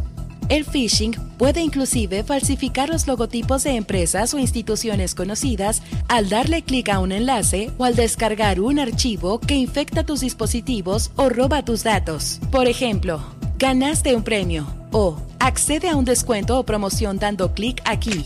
¿Qué debes hacer? Verifica el diseño y tipo de letras en estos mensajes. Si los ves raros, accede manualmente a la página oficial verificando que ésta contenga el HTTPS en la barra donde va la dirección web en tu navegador. Además, sigue tu intuición. Si algo suena demasiado bueno para ser verdad, posiblemente es falso. Instala y mantén actualizado el antivirus de tu computadora y celular. Instala un bloqueador de anuncios. Siempre ten un respaldo de tu información. Si ya diste clic, cambia tus contraseñas de inmediato y considera formatear tu dispositivo. Si un contacto o conocido tuyo te envía un mensaje y notas que es diferente en el tema del mensaje o la forma en que está escrito, antes de responder o dar clic, ponte en contacto con la persona a través de una llamada de voz. Mantén actualizado el sistema operativo en todos tus equipos, celular, tablet y computadora y no compartas o reenvíes cadenas de mensajes. Porque en Super Estéreo Milet queremos una mejor ciudad. Cambiemos, cuidemos y mejoremos nuestra ciudad. Esta es una campaña propia de Grupo Milet y Defensoras Digitales BCS en beneficio de Baja California Sur.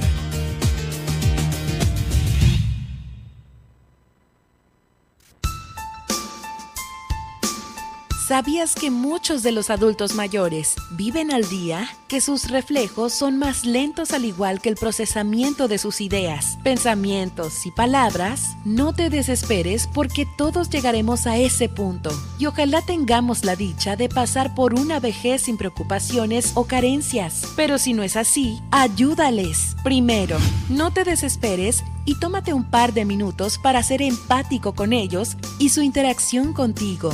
Segundo, no te cuesta nada hacerlos sentir útiles. Siempre, siempre diles gracias con una sonrisa o con un comentario de ánimo positivo. Mejor aún, si les apoyas económicamente. Por ejemplo, en el súper serías de gran apoyo, pues recuerda que a ellos no les contratan tan fácilmente en muchos lugares. Ellos ya trabajaron la mayor parte de su vida y no tendrían por qué estar haciéndolo nuevamente. Porque en Super Estéreo Milet queremos una mejor ciudad. Cambiemos, cuidemos y mejoremos nuestra ciudad. Esta es una campaña propia de Grupo Milet en beneficio de Baja California Sur.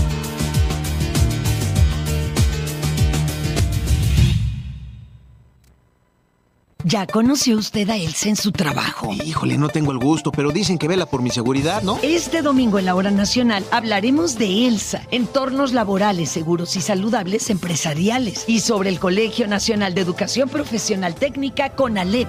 ¿Y en la música? Rock en tu idioma sinfónico con Sabo Romo. Fernanda Tapia. Y Sergio Bonilla. Los esperamos este domingo en la hora nacional. El sonido que nos hermana. Esta es una producción de RTC de la Secretaría de Gobernación. Gobierno de México. En Super Estéreo Milet te decimos cómo proteger de mejor manera tu cuenta de WhatsApp. Primero, activa la verificación en dos pasos para que la aplicación te pida en cualquier momento que chatees tu NIP de seguridad y también cada que registres tu cuenta en un nuevo dispositivo. 2. Si te llega un código de verificación que no solicitaste por mensaje, no lo compartas con nadie. Alguien podría estar intentando acceder a tu cuenta. 3. Configura tu foto de perfil, nombre y estados para que sean visibles solo para tus contactos. 4. Si tu dispositivo lo permite, añade un código o huella para abrir la aplicación. 5. Revisa frecuentemente las sesiones que has abierto en otros dispositivos o en la versión web. Si no reconoces alguna, ciérrala de inmediato. Y finalmente, mantén tu aplicación y tu dispositivo actualizados. Esto asegura que tengas la última versión donde se van corrigiendo errores en la seguridad del sistema. Porque en Super Estéreo Milet queremos una mejor ciudad. Cambiemos, cuidemos y mejoremos nuestra ciudad. Esta es una campaña propia de Grupo Milet y Defensoras Digitales BCS en beneficio de Baja California Sur.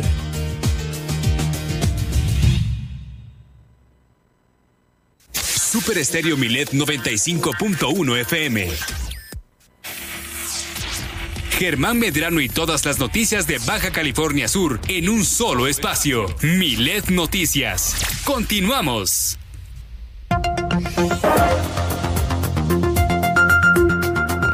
No podemos cerrar la semana sin el resumen de la mañanera, lo que ocurrió hoy en Palacio Nacional y por supuesto la tendencia en Twitter en este momento. Nadia Ojeda.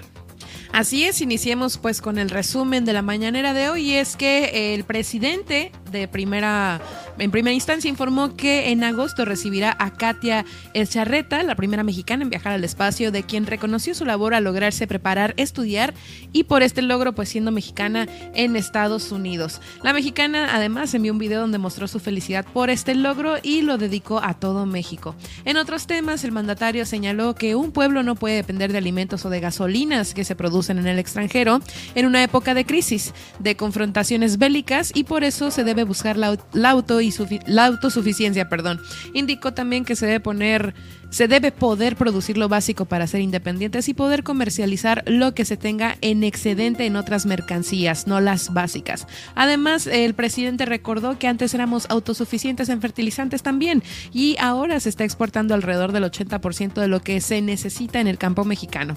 Por eso, pues también iniciará una gira por las plantas de fertilizantes del país para modernizarlas y hasta propuso incentivos para empresas que vengan a México a producir y otorguen precios especiales a los campesinos del país.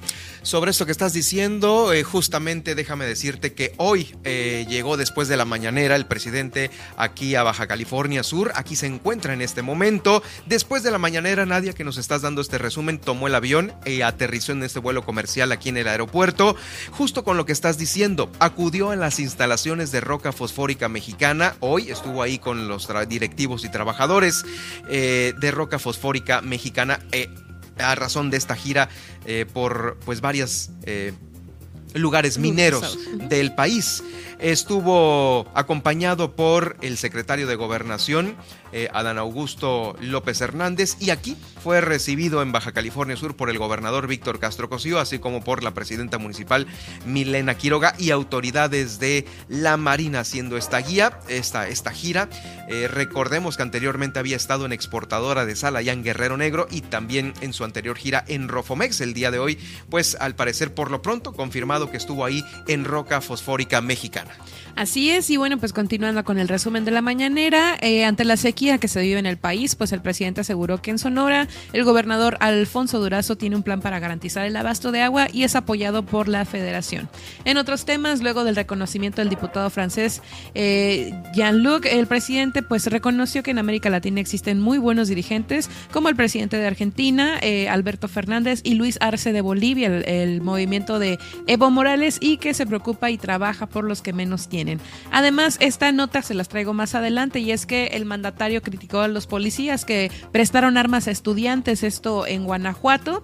El mandatario aseguró que pues no está de acuerdo y que se enseñe ¿no? a los estudiantes a utilizar armas porque dijo que eso pasa en otros países. Como les comento, más adelante le traigo la nota completa. Y por último, también señaló que de acuerdo con Estados Unidos, eh, pues eh, no vendrá, perdón, que venderá ¿no? la leche en polvo más económica para Liconza, lo cual no afecta a los productores mexicanos, que ellos mantendrán eh, precios de garantía. Y bueno, pues con las tendencias, eh, fíjense que el tema, pues que está ahorita en todas partes, es que detuvieron a, o detienen a Rafael Caro Quintero, ¿no? El fundador del cártel de Guadalajara y una de las personas más buscadas por las autoridades de los Estados Unidos, pues ya fue eh, capturado hoy en Huachochi, Chihuahua, en un operativo de la Marina.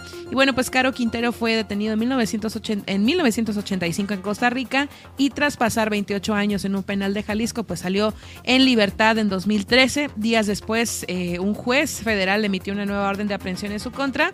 Y al respecto, pues eh, había, la DEA estaba detrás de él, ¿no? Quien ofrecía una recompensa de 20 millones de dólares por el capo.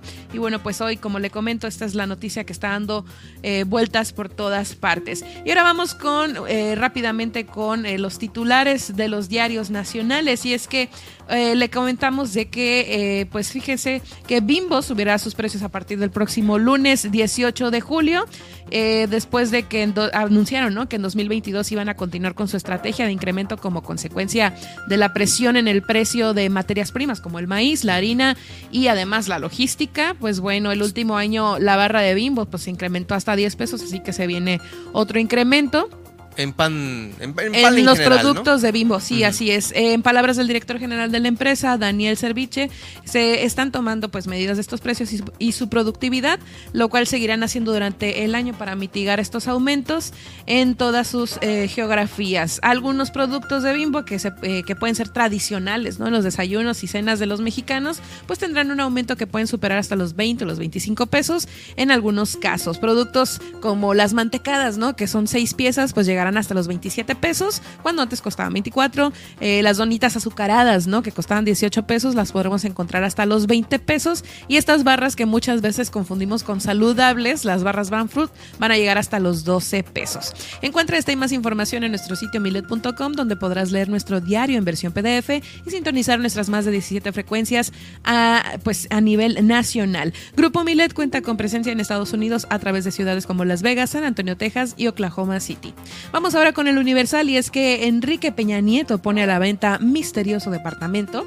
Fue el diario El País que reveló esta información de lo que pues se dice, ¿no? Que Peña Nieto puso a la venta este departamento de Almagro luego de que las autoridades mexicanas anunciaran una investigación en su contra por presuntas transacciones irregulares que rebasan los 26 millones de pesos. Se dice que el precio de salida del supuesto inmueble es de 653 mil dólares y eh, dice pues dicen que el secretismo es tal que nadie en la zona sabe algo al respecto, ¿no? Eh, los entrevistaron por ahí en medio del Universal, a, entrevistó a los conserjes de estos edificios y pues nadie tiene idea de, de, la venta de este inmueble y en la página web pues no aparece el número del edificio donde está el supuesto departamento, ¿no? No hay mucha información, no hay como una compra directa eh, y bueno, pues... 14 millones de pesos es lo que más o menos es, es la, la conversión entre los entre, euros sí, o dólares. Euros, sí, tienes razón. Y bueno, pues según la descripción de este inmueble, se trata de una impactante vivienda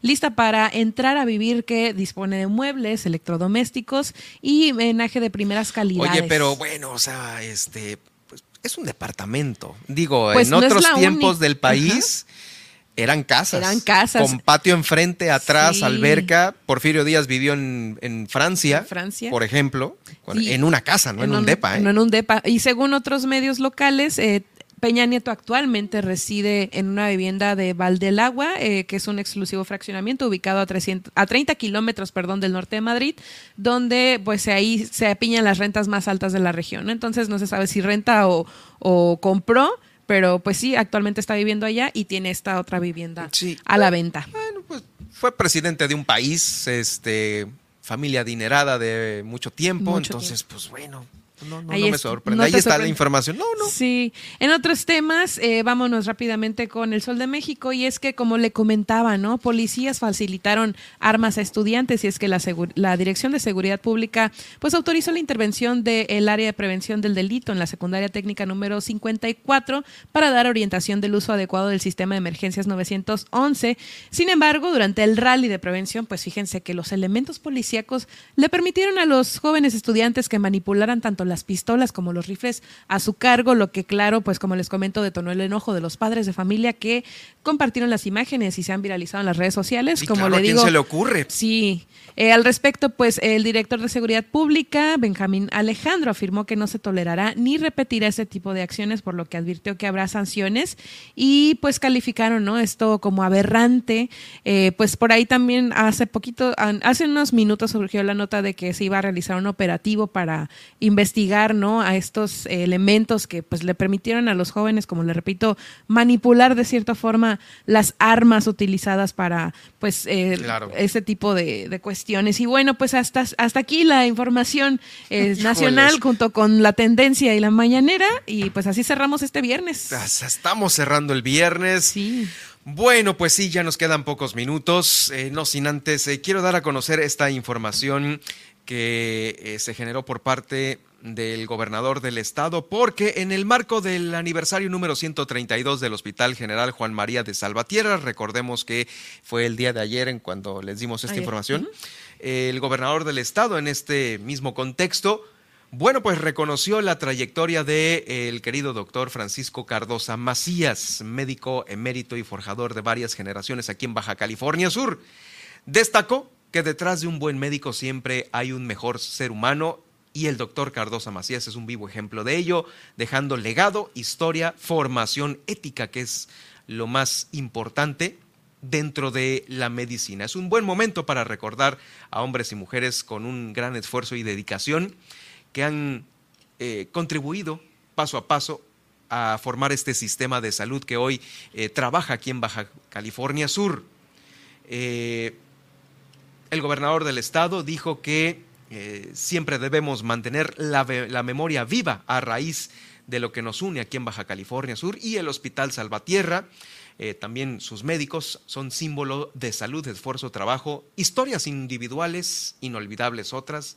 Eh, también incluyó a los grupos sindicales, todos forman parte de una tradición para los sudcalifornianos. Y es que, bueno, tanto los médicos como el Hospital Salvatierra, pues todo mundo, todos nosotros les tenemos gran cariño y agradecimiento pese eh, pues a los distintos colores de gobierno que han eh, gobernado Baja California Sur. El Hospital Salvatierra sigue íntegro en su operación. Eso es lo importante. Eh, se está siempre renovando, como lo dice el gobernador, de la mano de médicos eh, que han dejado un gran legado, historia, ejemplo y gran ética en la medicina, como es el caso del doctor eh, Francisco Cardosa Macías. Desde aquí les eh, mandamos, le mando una gran felicitación con todo mi cariño al doctor Cardosa Macías, bueno, por supuesto a él, a todos sus compañeros de trabajo, a todos los médicos quienes tuvieron y tienen la, bueno, tuvieron porque creo que no, ahorita ya no está ejerciendo dentro del hospital, pero a quienes eh, tuvieron el gran honor de trabajar al lado de él, bueno, vamos, ¿no? Todo lo que significa este gran legado que dijo el gobernador, ahí está nuestro reconocimiento eh, como familia, como medio de comunicación, ahí está. Eh, también en nombre de los sudcalifornianos, el gobernador del estado y su familia dijo que este es pues solo un pequeño resumen de una vida, de un trabajo y de un esfuerzo y dedicación que nos representa a todos aquí en Baja California Sur. Escuchamos al gobernador del estado en este gran merecido reconocimiento. El día de hoy el gobierno de Baja California Sur y este reconocimiento al doctor Cardosa Macías, un extraordinario ser humano, se necesita tener una enorme calidad humana para hacer lo que hizo el doctor Cardosa. Doctor Francisco, en este reconocimiento va también el reconocimiento no solo a su familia, sino a la familia de la histórica e importante, importantísima historia del Hospital Salvatierra. Larga vida al compañero Francisco Cardosa Macías y también al Hospital Salvatierra.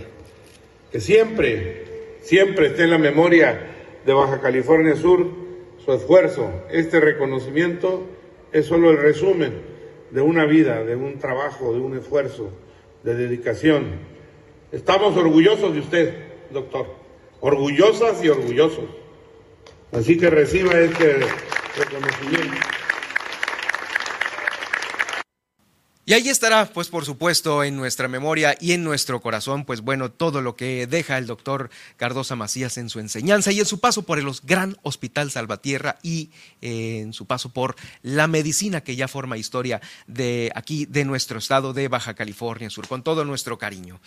En el marco de estos 132 años del Hospital Salvatierra, déjeme decirle e invitarlo a, esta, a este espectáculo multisensorial, multisensorial, itinerante, Hospital Salvatierra, historia, drama y leyenda. ¿De qué se trata? Bueno, es una producción de Alejandro Moreno Avaroa y versa sobre las vivencias propias e historias del hospital en la época de finales del siglo XIX e inicios del siglo XX. Es eh, un espectáculo multisensorial será este sábado 16, 23 y 30 de julio y también el 6 de agosto con dos funciones gratuitas a las 8 y media y a las 9.20 eh, horas.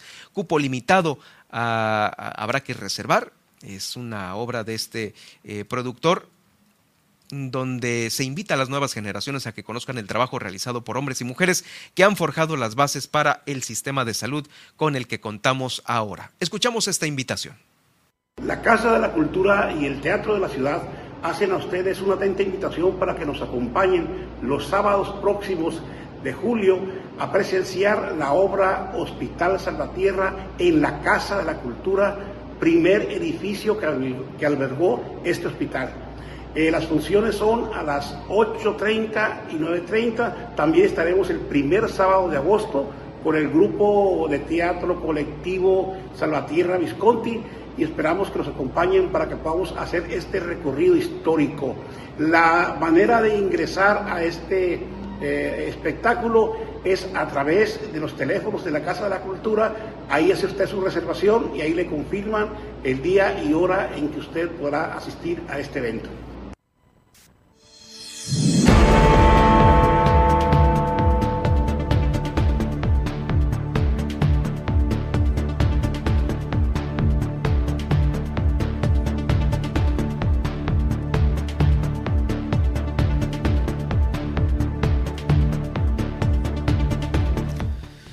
Bueno, pues ya estamos cerrando la semana aquí en Milet Noticias Baja California Sur. Una gran felicitación también a la surfista sudcaliforniana Coral Bonilla en la categoría sub 15-16. Bueno, pues se nos dio la primer medalla de oro en esta disciplina del surf para Baja California Sur. Fue en el arranque de la etapa final de los Juegos Nacionales CONADE que se están desarrollando en la playa Costa Azul, y en San José del Cabo. Este evento cuenta con la participación de 91 participantes de 10 estados de la República Mexicana. Coral Bonilla nos diste el oro en el surf. Muchas felicidades y pues enhorabuena, que vengan más medallas.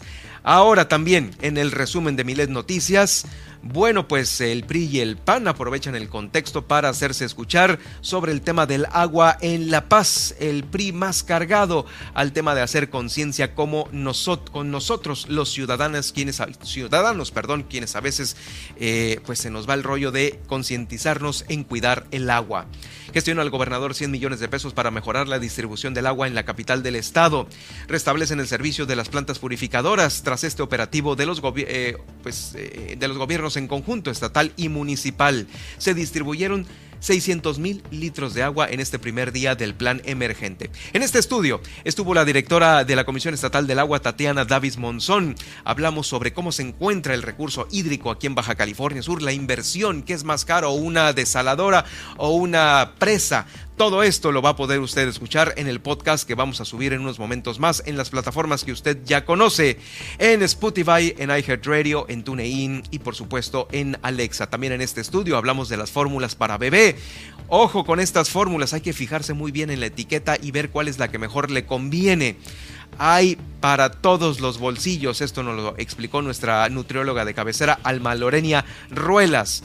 Por lo pronto, van 26 mil pequeños ya vacunados contra el COVID-19 con edades de entre 5 a 11 años. En Los Cabos, allá, eh, se reunió personal del Infonavit y la iniciativa privada para realizar el tema de las viviendas para colaboradores. En Comondú, esta información eh, también es no menos importante, quedó prohibida la venta de alcohol para los establecimientos que vendan después de las 18 horas. Está prohibido. Esto durante la Expo Comondú. Pues hay muchos comentarios de la gente en las redes sociales, pero así quedó, ¿eh? Autorizado ya por el Cabildo la venta hasta las 6 de la tarde. Creo que es, híjoles, hasta las 6, pues ya sabes, pues van a haber compras de pánico seguramente allá como en otras ocasiones en Comondú por la Expo Comondú, solo por esto. También Lamentablemente en Mulegé se sucedió un accidente vehicular fatal en la carretera Vizcaíno a San Ignacio. Se reporta el fallecimiento de tres jóvenes con esta eh, pues inversión que llega a Mulegé, pues esperemos que las carreteras vengan de mejor manera para pues prevenirlo, pero no falta, no está de más que siempre tengamos eh, los cinco sentidos puestos en el volante cada que nos subimos a un carro. Y mientras tanto también allá en Comondú, pues el miedo no anda en burro porque capacitaron a personal del ZAPA para una mejor eficiencia operativa. Le comento que también tenemos el resumen en la nacional e internacional. Así es, Bimbo elevará sus precios a partir del lunes 18 de mayo, esto, perdón, de julio, esto pues como consecuencia de la presión en el precio de sus materias primas, tal como el maíz, la harina y la logística. El último año la barra de pan Bimbo se incrementó, se incrementó hasta en 10 pesos. Además, según el país, expresidente Enrique Peña Nieto pide 653 mil dólares por su inmueble en el barrio de Almagro, en España, y vecinos desconocen la vivienda, además de que no hay anuncios con la descripción de la propiedad. Además, se viralizó que pues se bromea con Apocalipsis y Nuevo León por nube de cinturón en Tamaulipas y es que se presentó miedo, asombro y hasta burlas, ¿no? Lo que causó la, la nube del cinturón que se pudo apreciar al sur de Tamaulipas. Habitantes de la zona pues tuvieron este viernes esta hermosa experiencia que como le digo pues la relacionaron con esta cuestión del apocalipsis y, la falta de agua. sucedió en dos ocasiones. Ah, ah, en dos ocasiones eh, se apareció la nube y fue lo comentado, ¿no? Dos veces seguidas. Dos veces seguidas. Todo el mundo se puso los shelf, pelos de punta. Shelf clouds, shelf cloud, así es como le llaman. Además, eh, los policías eh, facilitaron armas a estudiantes, como le platicaba, ¿no?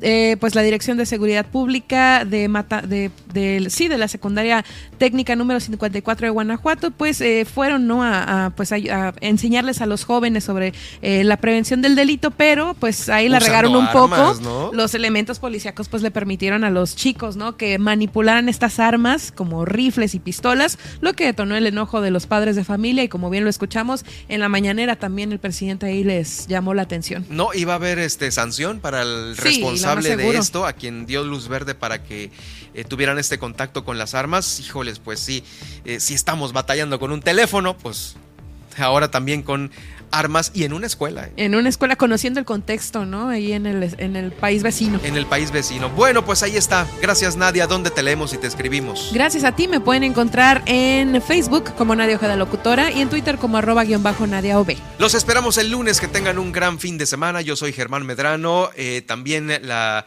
los espero a las 8 eh, de la noche el día de hoy. en el noticiero, en la siguiente emisión. Y por supuesto, por supuesto, el lunes eh, con todo lo que se genera el fin de semana. Estoy a sus órdenes en Twitter, en arroba Germán Medrano y en Facebook en Germán Medrano Nacionales. Que pasen un excelente fin de semana. Le hemos informado en Milet Noticias Baja California Sur. Germán Medrano lo espera de lunes a viernes a partir de las 2 de la tarde en el 95.1 FM en La Paz y 91.5 FM en Los Cabos. Todas, las, noticias, todo el tiempo, con la potencia radial y el